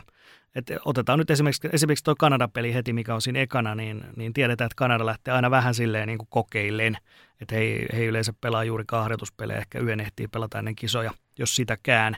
Ja silleen vähän niin kuin ne, kohta varmaan tullaan Kanadaan tarkemminkin, niin, niin he yrittää siinä pelien edetessä, turnauksen edetessä tavallaan saada se homman kuntoon. Niin siinä on esimerkiksi Latvian mahdollisuus iskeä tuosta heti Kanada kaatoon. Sitten nämä pienemmät maat tietysti Kazakstan, Slovenia, pitäisi hoitaa ihan tosta vaan. Norja, jos hoidetaan, sitten olisi jo neljä voittoa. Ja mm. neljä voittoa saat yleensä aika, aika hyvissä asemissa jo. On, kun kolme pistettä painettaa, varsinkin jos saadaan niitä, että toinen ei saa sitä yhtäkään pistettä sieltä, niin, Joo. niin silloin ollaan jo 12 pinnaa. Niin. Siinä, on, siinä on se Latvian sauma, että niin kun, sanotaan niin kun perus, jos pelattaisiin sarjaa ja tämmöistä, niin eivät varmaan pystyisi Kanadaa niin montaa kertaa kaatamaan, saatika Tsekkiä tai Sveitsiä, mutta yksittäinen peli, niin siinä, siinä on se heidän sauma punnistaa täältä vielä neljä joukkoa. Niin ja eihän siinä ole mitään hävittävää. Että ei eka, ekaan peli, varsinkin kotona, niin juuri tuo kotiyleisö, mikä sanoi, että se, se siihen päälle, sitten se yllätysmomentti ja se, että Kanada laittaa tämän nuoren nipun, johon kohta päästään, niin aina ennen kisoja vasta pystyy, niin kyllä siinä on niin kuin saumaton. Just näin. Hakea. Mutta ei siinä. Eteenpäin mennään ja sitten nyt alkaa niin kuin paranemaan niin, niin sanotusti. Mm. Eli Slovakia viime vuonna A-lohko nelonen ja puolivälirässä 4-2 Suomelle. Ja sehän oli aika tiukka matsi. Ei, ei Suomi ilmaiseksi sitä. Se oli, tuntui melkein, että sitä Suomen välierää vaikeampi peli oli toi puolivälierä, jos muistan nyt yhtään oikein. Niin mitenpä Slovakia? Slovakia on, on nouseva joukko ollut viime vuosina. Että olympiapronssi tuli viime vuonna jo ja MM-kisossa, niin kuin sanoin, niin olisi voinut aika monen joukkueen voittaakin. Suomea ei voittanut puolivärissä, mutta aika monelle muulle olisi kyllä pistänyt todella pahasti kampoihin. Että kyllä mä näen, että Slovakia tulee, tulee ehkä nousee taas lähemmäs sitä tasoa, että taistelee mitalleistakin tässä tulevina vuosina. Että riittääkö se sitten tänä vuonna vielä, niin saa nähdä. Että tässä alkulohkossa pitäisi saada tietysti hyvä, hyvä sijoitus. Jos oot lohko nelonen tai kolmonen, niin silloin puolivälin vastus on Suomi tai Ruotsi, että se on aika paha. Että kyllä niin kuin Slovakian pitäisi yrittää sinne, sinne niin kuin lohko ykköseksi tai kakkoseksi, mutta siinä on tietysti aika kovia haastajia, Tsekkiä ja Sveitsiä, että se voi olla, se voi olla Slovakialla taas se vähän kova kohtalo silleen, että jos se jää sinne kolmoseksi tai neloseksi, niin silloin se puolivälierä vastus tulee olemaan todella paha, Suomi tai Ruotsi. Ja se on, se on vaikea tilanne heille. Mutta tota, kyllä hyvä joukkue ovat jälleen saaneet kasaan, että siellä on Richard Panikin monet esimerkiksi muistaa NHLstä, ja, eli siellä on hyvää tätä kokemusta ja sitten on, sit on taas niin kuin nuoruutta. Marek Rivik, Peter Tselarik on näitä johtavia, johtavia europelaajia siellä ja Pohjois-Amerikastakin on tullut AHLstä Pavo Regenda ja, ja Milos Kelemen ja, ja nyt tietysti ei, ei tätä heidän kirkkainta tähteä, siellä on tätä nuorta, nuorta tähteä, tähteä tota, Slavkovskia, mutta, mutta muuten, muuten ihan hyvä. Esimerkiksi Samuel Knasko, joka kanssa oli, oli Tepsi junnussa saman aikaan, niin hän on siellä – sitten puolustuksessa mukana, mukana kyllä. Että kyllä, mä, kyllä mä Slovakialta odotan, odotan jälleen niin kuin hyvää raikasta, raikasta peliä, mutta se puolivälierä tulee olemaan sitten haasteellinen. Ja totta kai toi Latvia, mistä äsken puhuttiin, niin Latvia yrittää tietysti Slovakian kampittaa parhaansa mukaan. Niin ja kyllähän niin kuin Slovakialla niin just nämä Slavkovskit ja nämä, niin ne ei ole vielä siellä supertähtistatuksessa ja sitten mm. juuri nämä, mitä mainitsit, ketkä tuolta on tullut, tullut näitä nuoria, ketkä pelasivat vaikka Pohjois-Amerikassa, niin heilläkin se kasvu on vielä kesken. Niin Slovakiastahan ollaan niin kuin mietitty, että millainen se tulee olemaan sitten viiden vuoden päästä, kun täältä vähän nämä vanhemmat lopettaa, niin onko silloin saatu jo se homma niin sanotusti rullaamaan sellaiseksi, että maajoukkueeseen saadaan Joo. vähän niin kuin kovempaa runkoa. Juuri näin. se ole aina vaan näiden yksittäisten pyrstötähtien varassa. Joo, se olisi todella kiva, että saataisiin saatais uuskin tämmöinen huippumaa. Että Slovakiahan oli, oli silloin 2000-luvun alussa, kun voitti se maailmanmestaruudenkin, niin oli selkeästi, niin kuin, oli selkeästi se kahdeksas huippumaa tämmöinen kansainvälisessä kiekossa, mutta nyt sen jälkeen sitten se on vähän, vähän tippunut se heidänkin statuksensa. Tai ehkä oli seitsemäs huippumaa siinä vaiheessa, nyt siinä on tullut kuitenkin Sveitsiä, Saksa ja muuta, niin välttämättä Slovakia ei, tai ei kuulukaan tällä hetkellä ihan siihen top kahdeksikkoon, mutta sinne he yrittää. Hmm. No viime vuonna A-lohkon voitti eräs maa, millä aika lailla näitä lehmän kelloja on niin kuin Helsingissä nähty. Itse asiassa viime vuonna nähtiin todella paljon ensin salipadikisoissa ja sitten vielä jääkiekkokisoissa. Eli Sveitsi voitti tuon A-lohkon Helsingissä viime vuonna ja puolivälieressä sitten he jäi USAlle 0-3, eli siinä tuli se slumppi ja homma, homma kaatui, se hyvä, hyvä meininki kaatui sitten heti ensimmäisessä jatkopelissä. Mutta harmi nyt, toi Julle ei pystynyt tähän jäämään sen pidemmäksi aikaa, mutta mitä me niin Sveitsillä voidaan? Voidaanko me odottaa Sveitsiltä samanlaista mm, riemuvoittoa kuin viime vuonna? No joo, siis NHLstä ei saada ainakaan het- tähän alkuun vielä, vielä niin, kuin niin paljon vahvistuksia, että Nino Niederreiter tulee, El Nini on sitten siellä on Tim Berni ja Janis Moser, mutta siinäpä se onkin noin NHL-pelaajat, että heillä on siis toi New Jerseyn sarja, oliko New Jersey Carolina, joka pelaa tuolla NHL, niin se on aika kriittinen, koska New Jerseyssä olisi todella paljon sveitsiläispelaajia. Mutta jos New Jersey menee jatkoon siitä parista, niin, niin silloin se tietysti niin kuin hankaloittaa heidän tulemistaan. Mutta jos he taas putoaa, niin sitten on mahdollista, että sieltä tippuisi näitä, näitä, näitä mielenkiintoisia nimiä tonne vielä. Ja siellä on useita pelaajia odotuslistalla, että Patrick Fischer on sanonut, että hän lähtee kisoihin vähän tuollaisella vajalla, vajalla rosterilla ja sitten vielä odottelee, että jos sieltä saataisiin jotakin apujoukkoja, mutta kyllähän, kyllä Sveitsin on tuo euro, eurotasokin on hyvä, että he saa semmoisen ryhmän kasaan, millä, millä niin kuin taistelee tämän lohkon voitosta jopa, jopa tsekkiä vastaan. Mutta sitten taas kun mennään niihin koviin peleihin, niin pudotuspeleihin, niin se mitä Jullekin sanoi, niin niin kauan kuin Fischer on valmentajana, niin ei, ei tule mene, ei tule mene päätyyn asti. Että se on se puolivälierä on se ensimmäinen iso haaste joka vuosi Sveitsille. Et jos se sen puolivälierän selvittää, niin sitten on tavallaan niin kuin mahdollisuuksia, mutta, mutta se on hirveän usein heillekin jo vaikea. Et mä en tiedä, se on vaan joku sanotaanko näin, tämmöinen Suomi-ilmiö ehkä. Jos mietit Lifu Suomeen silloin 95 jälkeen, niin siinä oli aika monia kisoja, että Suomi pääsi puolivälieriin hävis. Välillä mentiin välieriinkin hävis. Välillä finaaliinkin asti ja aina hävis. Että se vaan se isojen pelien voittaminen, niin se ei, se ei oikeastaan tuu muuta kuin, niin kuin kun sä pystyt ottaa ne ensimmäiset niin kuin isot voitot. Et Sveitsillä niitä on todella vähän. Heillä on niin kuin koko kiekkohistoriassa heillä on niin kuin alle kymmenen näitä puoliverävoittoja ja välierävoittoja, onko, on se pari kappaletta siellä. Että, että se on vaan, että jos niitä saadaan niin kuin toisteisuutta ja niitä lisää, niin alkaa rakentua tämä niin sanottu voittamisen kulttuuri ja vielä se on, vielä se on vähän liian ohut. Niin, kyllä siis toi Suomen tilanne, niin se oli sitä ennen vuotta 2011. Mm. että silloin kun meikällä on ollut niin kuin koululainen, niin niitä kun katsottiin, niin kyllä se melkein Suomi oli pronssipelissä, jos oli jossain. Ei, ei niin kuin MM kultaa ei ollut niin kuin hirveän lähelläkään ennen kuin ei. sitten tapahtui tämä meidän kaikki niin kuin MM 95 äh, volyyme 2. Niin, ja nyt on sitten kymmenen vuoteen on tullut kolme kultaa ja sitten vielä tuo olympiakulta siihen päälle ja kaikki nuorten menestys ja kaikki, niin onhan tämä ihan, ihan älytöntä aikaa, mitä me eletty Suomen kanssa. Että Sveitsi ei ole semmoista saanut vielä kokea ja heillä on hyvin nuoria tulossa siellä, mutta kyllä mä vaan sanon, että se on osittain kyllä menee kanssa tuohon mun mielestä tuohon valmennukseen, että suomalaisvalmentaja, se on semmoinen, kun saataisiin sinne, niin heti mm. lähti homma muuttuu. Kattokaa he, mitä Tsekki on tehnyt Jalosen kanssa, Kari Jalosen kanssa. Mm. Mutta siis Sveitsissähän on aika paljon siis Suomen kanssa, nyt kun tässä nyt käy miettimään vähän tarkemmin, niin tosi paljon samanlaisuuksia. Eli maalivahtipeliin ei ikinä kaaduta. Nyt toi Leonard Genoni, Robert Mayer, äh, sitten on Joran van Bottleberg, niin kolmikko, niin en näe, että jäisi siitä kiinni.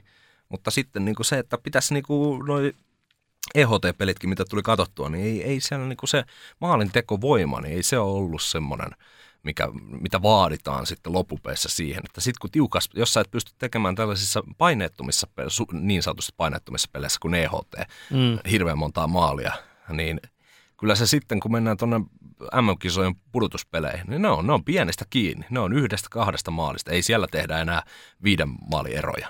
Niin Kyllä. Onko tästä ryhmästä siihen sitten?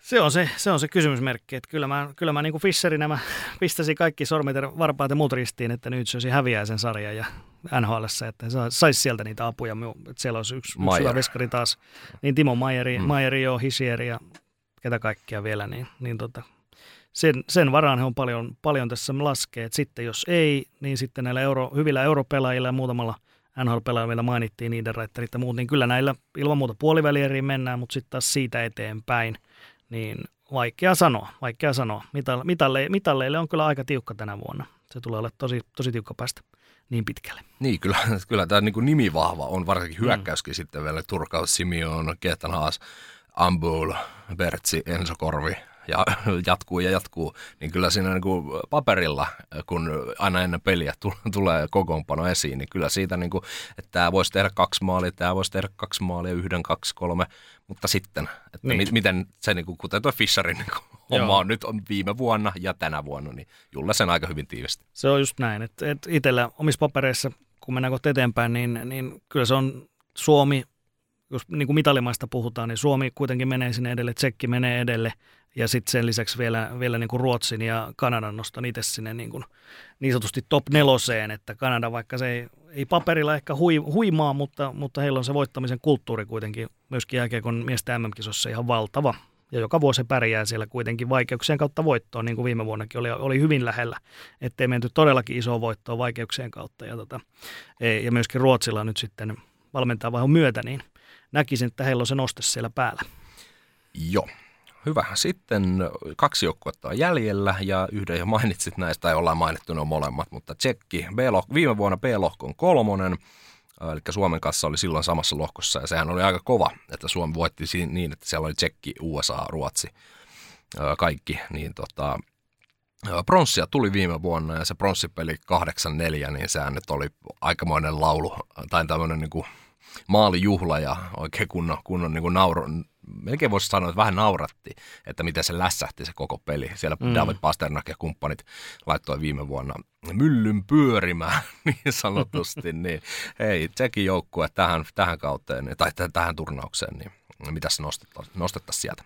No joo, sama, samahan siellä on, on kuin aika monella muullakin maalla, että ihan, ihan niitä NHL-supertähtiähän siellä ei ole nyt mukana. Eli ei ole, ei ole vaikkapa Pasternakkia, mutta siis Philip – Hytil, New York Rangers ja sitten tota Dominic Kubalik tulee, tulee aika lailla johtaa, niin kuin, jos puhutaan tästä NHL Pohjois-Amerikan osastosta, sitten niin kuin Euroopassa pelaavista toi Servenka, jolle kävi tuossa aika hyvin läpi, niin älytön 37-vuotiaana hän on tavallaan niin kuin Jaagarin tämmöinen nuorempi versio, että edelleen tuntuu, että mitä enemmän tulee niitä ikävuosia, niin se vaan paranee ja voi pelata tuossa niin kuin monta vuotta vielä tällä tasolla ihan hyvin. Että hänkin on tätä 85 ikäluokkaa, kuten vaikka Marko Anttila ja ja meikäläinen. Ja sitten tota, ää, sanotaan tuosta nyt vielä, vielä niin Jiri Smeikkal, jonka monet muistaa Suomestakin, niin Ruotsissa hyvä kausi, hän on tehnyt nyt tämän sopimuksen myöskin, eli menee ottavan kokeilemaan nyt ensi kaudelle, niin siinä on myös semmoinen niin kuin johtava pelaaja tuolla, tuolla tota, hyökkäyksessä, hyvät veskarit, mistä tuossa puhuttiin aiemminkin, Rubets, Langhammer, Veimelka, siinä on kolme. Laadukasta veskaria, että puolustus nyt ei ehkä niin, niin huimaava ole, että siellä, siellä ei sinne ehkä vähän, vähän semmoinen ykköstähti puuttuu, mutta jos se on taas hyvä tasainen porukka, niin, niin mikä ettei. Että siis kyllä Karjalonen heti, kun tuli päävalmentajaksi, niin ihan valtava muutos tuli siihen niin kuin tsekin, tsekin tekemiseen. Ja se on se voittamisen kulttuuri. Että tämä on myös aika jännä, että nyt niin kuin Tsekki, joka on, säkin muistat sieltä nuoruudesta lapsuudesta, niin Tsekki oli se maa, joka voitti niin kuin kolme MM-kultaa putkeen ja olympialaiset 98, niin nyt se onkin niin, että Tsekki, Tsekkiin haetaan sitä voittamisen kulttuuria niin Suomesta ja se toimii. niin se on, se on aika hieno, hieno juttu kyllä suomalaisittain. Joo, ja siis eh, jos mä sanon, että niin tuo maalivahtitilanne, tämäkin on vähän Suomen kanssa samanlainen, että on vahva kolmikko, mutta kyllä tuo puolustus näyttää jotenkin nyt tällä hetkellä niin kuin, ö, tosi samalta kuin Suomella. Mm. Eli nyt tosissaan nämä Mihal Jordan, Thomas Kundratek, niin häneltä löytyy kyllä kova, kova pommi viivasta, että hän olisi niin kuin Lehtosen kanssa ehkä samanlainen pelaaja. Sitten Sparta Prahan kaksikko, Mihal Kempni pelannut NHL, David Nemetsek. Ja sitten ehkä jos Olli määttää, niin Jakub Sporil Bostonista, niin löytyy tosi paljon niin kuin samanlaisuuksia ja Joo. Ei, ei se aina vaadi pelkkää niin kuin supertähtiloistoa, vaan tällaisetkin pelaajat, niin kuin roolipelaajat tekemään hyvää duunia, niin miksei. Kyllä. Ja Jalonen on yrittänyt saada, että Tsekki, Tsekki on ollut perinteisesti semmoinen joukko, että ei heitä se puolustaminen niin paljon kiinnosta, mutta, mutta Jalonen on saanut sen puolustus pelinkin aika hyvin kasaan, ja kyllähän siinä on myöskin näitä meidän pelielementtejä aika vahvasti, miten Tsekki haluaa pelata, ja, ja se on, senkin takia se on hirveän mielenkiintoista, että Suomi ja Tsekki saataisiin sitten jossain kohtaa vastakkain, että toki jos molemmat pelaat tosi hyvän alkulohkon, niin silloinhan siinä käy niin, että se on se ainoastaan se mahdollinen finaali, jolloin, jolloin osuttaisiin sitten vastakkain, että kyllä mä näen, että Tsekki on, on tällä nimilistalla ja tuolla valmennuksella, niin Tsekki on kyllä suurin suorikki voittamaan tämän, tämän tota Rian lohkon. Ihan siinä, missä Suomi on suosikki voittaa Tampereen lohkoa, ja sehän tarkoittaa sitä, että, että se tulisi vasta siellä, siellä tota mahdollisessa finaalissa se heidän kohtaaminen, jos näin käy. On, ja sitten semmoinen nostetaan vielä ennen kuin mennään Kanadaan, niin Philip Hytil, Rangers 2, Rangers, he ovat pelanneet tätä niin sanotusta kidlineissa, missä on sitten vähän vaihdellut, että milloin siinä on Lafreniere ja milloin kukakin muu, mutta nämäkin kaksi herraa, niin olisi aika hauska siihen aloitusympyrää vähän heittämään jerroja. Joo, joo, se on todella, todella jotenkin toi Suomi-tsekki, niin se nyt kutkuttaa, koska siellä on 2000-luvun puolelta siellä on näitä kitkeriä tsekkipelejä Suomella ollut aika paljonkin, jopa niitä finaalitappioita, niin kyllä mä haluaisin tsekkiä päästä myöskin nöyryyttämään vaikka M-finaalissa. Ja siellä on kuitenkin, on Ruotsia pelattu ja on Kanadaa pelattu ja näin, niin tsekki olisi nyt tässä kohtaa kuitenkin semmoinen vähän tuoreempi, että saataisiin vähän jotakin uutta tietysti siihenkin, siihenkin ilmiöön. Joo. Ja sitten koko meidän jak- tämän jakson viimeinen joukkue, mitkä käydään läpi, niin Kanada, oh Canada. A-lohkon kolmonen viime vuonna ja hopeaa tosissaan finaali hävisi, finaalin hävisi Suomelle jatkoilla 4-3 ja se on se YV-maali, mikä jo öö, kumpi teistä nyt se nostikin tuossa esiin, esiin tuossa A-lohkon niin Kanada oli jäädä siis alkulohkoon. Se oli ihan viimeisestä kiinni, ja Tanska, kun olisi voittanut, oliko se, kun oltiin molemmat oltiin Helsingin, tai Helsingin jäähallissa paikan päällä, niin oliko se kaksi, kahden vai kolmen maalin voitto olisi sysännyt Tanskalle, niin tuon Tsekin. Taisi olla kahden maalin voitto. Joo, jotenkin näin. Ja sitten sit he olisi pitänyt hävitä Ranskalle vielä ja jotakin tällaista, mutta sitten voitti sen. Ja, ja hyvin lähellä se oli. Hyvin mm. lähellä se oli ja sieltä sitten tultiin, tultiin finaaliin saakka. Että se, se kertoo aika hyvin tästä formaatista kanssa, että, että tota, ei sun ole pakko voittaa jokaista peliä. Että riittää, että sä voitat sen about neljä peliä noista seitsemästä, mitä pelataan alkulohkossa, niin se riittää se riittää tuonne puolivälieriin ja ei se, ei se Kanadallakaan tuolle semmoista niin kuin voitosta voittoon menoa todennäköisesti näissä kisoissa. Että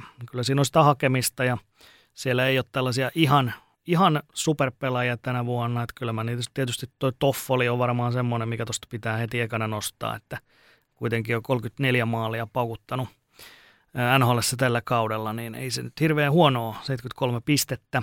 Ja sitten puolustuksessa niin varmaan Mackenzie Wieger on siellä sitten tollainen – tuollainen nimi, mikä sieltä nostetaan. Ja sitten tota, Conor Bedardia nyt ei saatu, mikä on ensi kesän ykkösvaraus, mutta me saatiin kakkosvaraus todennäköinen, eli Adam Fantilli, joka mm. siinä sitten todennäköisesti menee heti sitten Bedardin perässä, että meillä on tämmöinen iso talentti myöskin, joka pelaa yliopistosarjaa tällä hetkellä vielä. Joo, Michiganissa, niin kyllä, kyllä niin kuin siinä, siinä kannattaa niin kuin olla hereillä ja katso, katsoa, että, että tota, milla, millaista niin kuin se itse asiassa nyt huomenna tai seuraavana yönä niin saadaan tietää, että kuka varaa ensimmäisenä ja katsotaan. Niin kyllä Fantillinkin nimi on aika isolla alleviivattu ja pyöristetty sieltä, mm. sieltä listasta. Että ei se vaikka niin kuin, totta kai Bedard on nyt ihan ykkönen ja koko Kanada on, ja koko, koko, koko, koko jääkiekkoileva maailma odottaa, että kuka saa Bedardin. Mutta kun miettii, siellä on Fantille ja sitten on Leo Carsonia ja kumppaneita, niin ei, ei ne huonoja valintoja tule olemaan. Ei, ei, ei. Todella, todella mielenkiintoista nähdä, että mitä tekee niin kuin miesten kisossa nytten. Kuitenkin nuori kaveri ja tota, kyllähän Kanadan se rutiini on kuitenkin niin kova näillä pelaajilla, jotka pelaa NHL illasta toiseen ja osa tietysti pelannut vähän AHLkin vielä tällä kaudella ja jotkut vaikka yliopistopelejä, mutta kyllä tuo rutiini on niin kova, että kyllä se riittää tuonne niin kuin puolivälieriin kevyesti. Voi olla, että siinä on jotakin vaikeuksia taas tulee, tulee tuossa matkalla, niin kuin tuli viime kisoissa, mutta kyllä Kanada sen puolivälipaikan ihan varmasti ottaa sieltä ja, ja kurkottaa tuonne kohti mitalipelejä, että sitten sit tullaan mielenkiintoisiin vaiheisiin. Jos nämä niin kuin meidän arviot menee kohdilleen, niin silloin Kanada tulisi ehkä välierissä suunnilleen Suomea vastaan. Niin, niin, niin se, se, on kyllä, ne on aina tosi jänniä pelejä Suomi-Kanada. Mm. Harvoin, harvoin epätasaisia. Joo, ja nyt siis kun mä oon niin kuin ne pari meidän viime tota, arvokisa ennakkoa on ollut niin kuin Yhdysvaltojen kelkassa, niin kyllä mä nyt niin kuin, mä heitän niin kuin omat rahat kyllä niin kuin silti tähän Kanadan joukkueeseen, koska tästä löytyy sellaisia elementtejä, mitkä on niin kuin mulle niin näyttää että maalivahtipeli on vähän sellaista, että Divon Levi, Joel Hoffer, joka on aika monen järkäle, ja sitten Sam Montenbaugh, niin tosi nuori maalivahti kolmikko, mutta sitten tuo hyökkäyskin, niin Cody Glass, Joe Veleno ja Jack Quinn, Peyton Krebs Lawson Gross, niin he ovat taas aina niin kuin, vähän kasvaneet, he ovat vuoden vanhempia kuin viime vuonna. Sitten löytyy Fantille, joka olisi niin kuin, vähän kuin miettii 2019 Suomella, oli kakko siinä kohtaa. Mm. Uh, ja sitten Kralund oli 2011, niin mä näen niin kuin Fantille, niin kuin, että hän, hän voi tehdä aika paljonkin tuhua. Mutta sitten tämmöinen pakko hei nostaa, että siis tuonne listoille on saatu kuitenkin semmoinenkin pelaaja kuin Milan Lusic. Niin, niin tota, odotatko, että Lusic tulisi pelaamaan paljonkin, paljonkin tuolla vai? Kyllä, varmasti.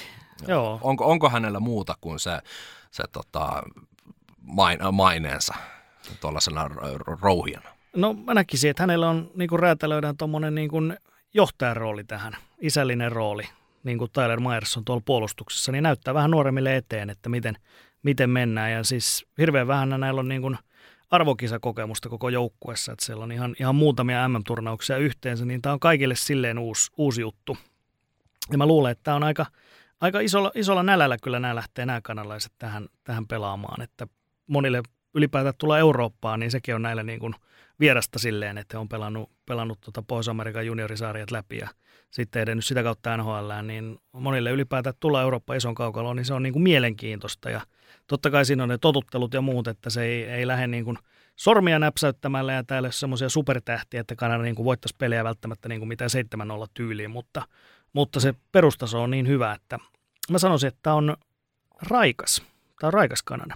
Mm, joo, ja kyllä mä niinku, kuten jo sanoin, niin laittaisin tähän nyt niinku, Uh, kyllä mä niinku mitalipeleihin joka tapauksessa Kanada, ainahan ne on niinku, Kyllä se joka vuosi on. Joka vuosi, mutta totta kai niinku Tsekki ja Kanada tulee varmasti katsomaan sen ykköspaikan. Ja, mutta siis tuo Lusissi sen verran, että niinku, nyt kun näitä on näitä fantille ja näitä tällaisia supertähtiä, ketkä varmasti tulevat koittamaan vähän niin kuin, sitä showta, showta tuoda, niin kyllä mua pelottaisi niin kuin lähteä taklaamaan fantillia niin kuin muuta kuin sellaisesti rehdisti, kun tota, taistellaan. Mm. Jos siellä on se pelote, että lusit, totta kai äh, jos otetaan MM-kisoissa, niin säännöt on vähän eri kuin sitä NHL. Eli jos meidät tappelemaan, niin se on automaattisesti molemmat ulos ovista ja, mm. ja mahdollisten lisärangaistuksia. Ei ehkä Lusitsin tappelemaan kannata käydä, mutta kovia taklauksia ja sitten se kuitenkin se pieni pelota siinä, että jos niin kuin näille meidän ä, tota, nuoremmille kavereille ryppyilet, niin sitten Lusits vastaa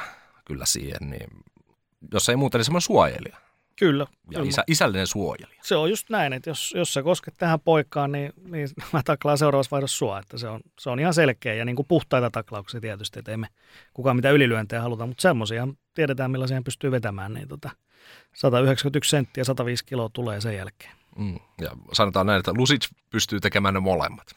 Ne puhtaat, että, että, että ei ne, ne puhtaat. Ei Hän, puhtaat joo. Kyllä löytyy YouTubesta pätkää, missä Lusic ei ehkä ihan niin kuin puhtaastikaan pelaa. Joo, mutta kyllä Kanada on, on mielenkiintoinen joukkue. Todella hauska nähdä Kanadaa, ihan niin kuin tsekkiä. Että kyllä ne on ne, ne, on ne kaksi joukkuetta, jotka itse niin kuin eniten, eniten kiinnostaa tässä lohkossa. Joo, ja siis itse asiassa tonnehan mahtuu vielä.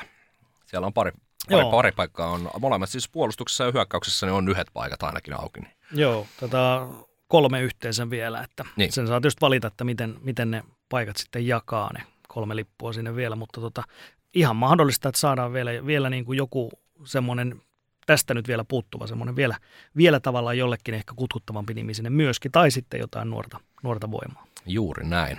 Mutta se nähdään ja mehän otetaan sitten kiinni, kiinni kisojen edetessä, että ketä on tullut. Ja kyllähän ne varmasti niin kuin ei meidän kautta tule ensimmäisenä välttämättä. Kyllähän Suomessa iltapäivälehdet seuraa, kun mm. Suomi on jääkiekko kansaa, niin ne on isolla kyllä merkitty, että nyt tulee vaikeuksia Suomelle vaikka seuraavaan peliin. Niin.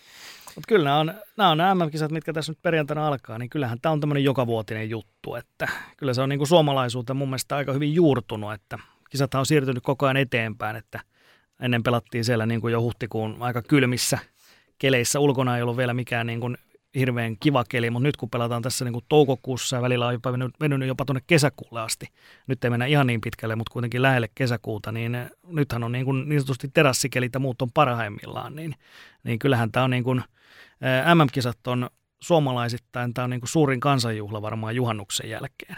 Sanoisin näin, koska siis vappuhan on myöskin kiva, mutta vappu on yleensä vähän turhan kylmä.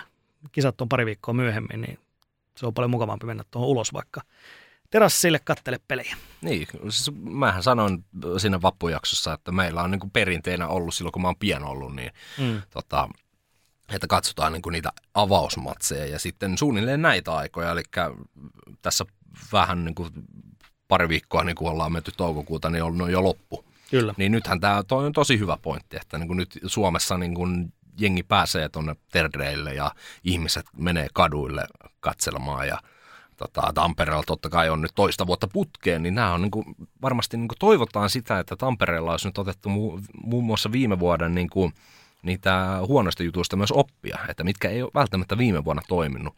Vähän on lippujen hintaa tuonut, tuotu alas, mutta hei, vieläkin Suomen peliin saa lippuja. Mm. Ei näihin parhaisiin peleihin ei saa, mutta kuitenkin, niin, mutta on, on ne suolaisia hintoja silti, mutta on. onneksi ne on tullut vähän alas sieltä, mitä ne oli silloin MM11 jälkeen, koska silloinhan mentiin ihan niin kuin, silloin niin kuin ammuttiin melkeinpä itseään jalkaa. Että.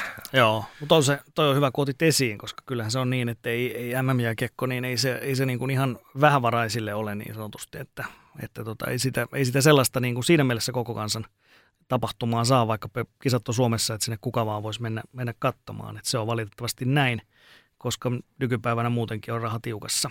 Ihmisillä kaikki maksaa nykyään ihan hemmetin paljon enemmän kuin ennen. Että, että siinä suhteessa niin, niin, niin näin, näin, näin, se on linjattu, että tällaisia hintoja halutaan ja ihmiset haluaa niihin tietty raja asti maksaa, mutta tota, ilmeisesti edelleenkin vielä kaikki ei ole halukkaita maksamaan niin paljon. Niin, kysyntäähän on, mutta nyt pitäisi vähän niin kuin saada vielä, vielä mm. kirjastettua, että totta kai nyt on myyty osa ja Katso, niin. Katsotaan nyt, että jos ei muuta, niin kyllähän ne menee sitten yritykselle. Kyllä ne menee joo, mutta se on sitten tylsä tavallaan sitten taas niitä kohtaa, jotka on hyvissä jo ostanut siellä ihan ekana ollut jonottamassa, kun, kun tota lipunmyynti aukesi sitten viimeisenä päivänä myydään sitten tyyliin puoleen hintaan, niin onko se sitten taas reilua. No, no elämä on epäreilua. elämä on epäreilua. en muista kuka on nyt aika monessa, monessa sarjassa on sanottu toi, mutta, mutta hei, nyt tämmöiset nopeat pienet äh, tota, tärpit, eli mm alkaa perjantaina 12.5., eli tämän viikon perjantaina nyt tässä maanantai-iltana, kun tulee jakso ulos, niin perjantaille ei muuta kuin ostelemaan sipsit ja limpparit ja muut vastaavat. Ja Suomi-Yhdysvallat on ensimmäinen matsi. Ja tämähän on semmoinen mielenkiintoinen, että alkaa jo 16.20, kun normaalistihan se on ollut aina ihan vaan se ensimmäisen pelipäivän, niin se on se il, ihan iltaottelu, eli pitäisi alkaa sillä kuuden jälkeen. Niin tämä alkaa jo käytössä heti, kun vuorotyöläiset pääsee neljältä mm. töistä tai tällaiset, ketkä tekee 9 to 5 hommia. Niin. Joo, se tota, isäntä yleensä pelaa sen iltapeli, mutta nyt se on tosiaan näin. Suomi pelasi viime vuonna iltapeli, mutta Latvia pelaa taas Riassa tuon iltapeli, Latvia-Kanada, niin mä veikkasin, että siihen liittyy, että siis ei ole haluttu, että sekä Latvia että Suomi pelaa yhtä aikaa. Tavallaan molemmat isännät on oman ensimmäisen pelinsä, että sen takia Suomi on ehkä tässä nyt vähän sysätty sitten tuohon iltapäivän slottiin, mikä ei ole niin hyvä, mutta sieltä toki tulee näitä iltapelejä sitten myöhemmin aika paljonkin, että esimerkiksi Suomi, Ruotsi oli sitten maanantai-iltana iltana tota 2020 ja sitten lauantaina Saksa-Suomi näistä kovista maista, niin se on myöskin iltapeli. Iltapeli 2020, että kyllä niitäkin siellä sitten tulee, että siinä voi tavallaan koko päivän sitten latautua sitä, sitä tota isoa matsia varten myöskin tuolla kotikatsomoissa ja vaikkapa niillä terasseilla. Mm. Ja semmoinen se voisi heittää tähän vielä, kun nyt tuossa äh, jakson alkuun mainittiin nämä euroviisutkin, niin äh, missä sitten kohta saadaan tietää, että onko kääriä edustamassa siellä Suomea finaalissa. Saksahan on Suomea edust- äh, Suomea, Saksa on jo finaalissa, kun on näitä Euroopan isoja maita, niin Mm. niin tota Eurovis-finaalissa ja kääriäkin luultavimmin nyt tulee olemaan siellä, niin sehän on hauskaa, että heittäkääpäs niin porukalla tämmöiset niin arvaukset siitä, että kumpi on korkeammalla, kääriä vai Lord of the Lost, joka on Saksan edustaja. Ja sitten heittäkää vielä siinä porukalla, kun istutte iltaa, niin että kumpi voittaa Suomi-Saksa ja laittakaa siihen niin nämä veikkaukset siitä pelin lopputuloksesta, niin sitä on hauska sitten seurata. Euroviisut alkaa sitten vähän myöhemmin, oliko kymmeneltä taisi alkaa Eurovision, niin siinä melkein ehtii koko matsin katsoa. Melkein joo. Tai jos, jos, ei ole, jos ei ole kääriä ihan siinä finaali alussa, niin, niin. sitten voi katsoa matsin rauhassa ja sitten siirtyy toiselle kanavalle. Niin, jossain siellä 10, 90 aikoina niin alkaa lähetykset sieltä Eurovisiosta, niin ei muuta kuin, ja jos ei muuta, niin kahden ruudun taktiikka sitten tässä kohtaa. Mutta, mutta eiköhän meillä nyt tuota eikä ennakkoa nyt tässä ja sitten tota, ensi viikolla jatketaan, kun ollaan saatu vähän jo ekoja pelejä alle. Niin. Joo, tiistaina tehdään tämmöinen pieni välikatsaus, eli siinä Suomi on pelannut kolme isoa peliä sitä eli USA, Saksa ja sitten on Ruotsi-peli maanantai-iltana, niin kuin mainittiin, niin Suomella on, niistä kolmesta pelistä tiedetään, miten Suomella on lähtenyt kisat käyntiin ja tietysti kaikilla muillakin mailla, niin tiistai ja aamuna tehdään semmoinen pieni, pieni välikurkistus, että miten on kisat lähtenyt Leijonilla ja muillakin. Joo. Ei muuta kuin, hei, MM-kisat haltuun, Semmoinen näyttää kaikki pelit tutusti ja MTV3 sitten kanssa Suomen, Suomen ottelut siellä ihan joka ikiselle, niin tota, me palataan ensi tiistaina MM-välikatsauksella. Joo, tässä kohtaa vielä kiitokset Jullelle, kun oli tuossa A-lohkossa. Kiitos Teppo. Kiitos. Lifu. Joo, ei muuta kuin ensi viikko taas.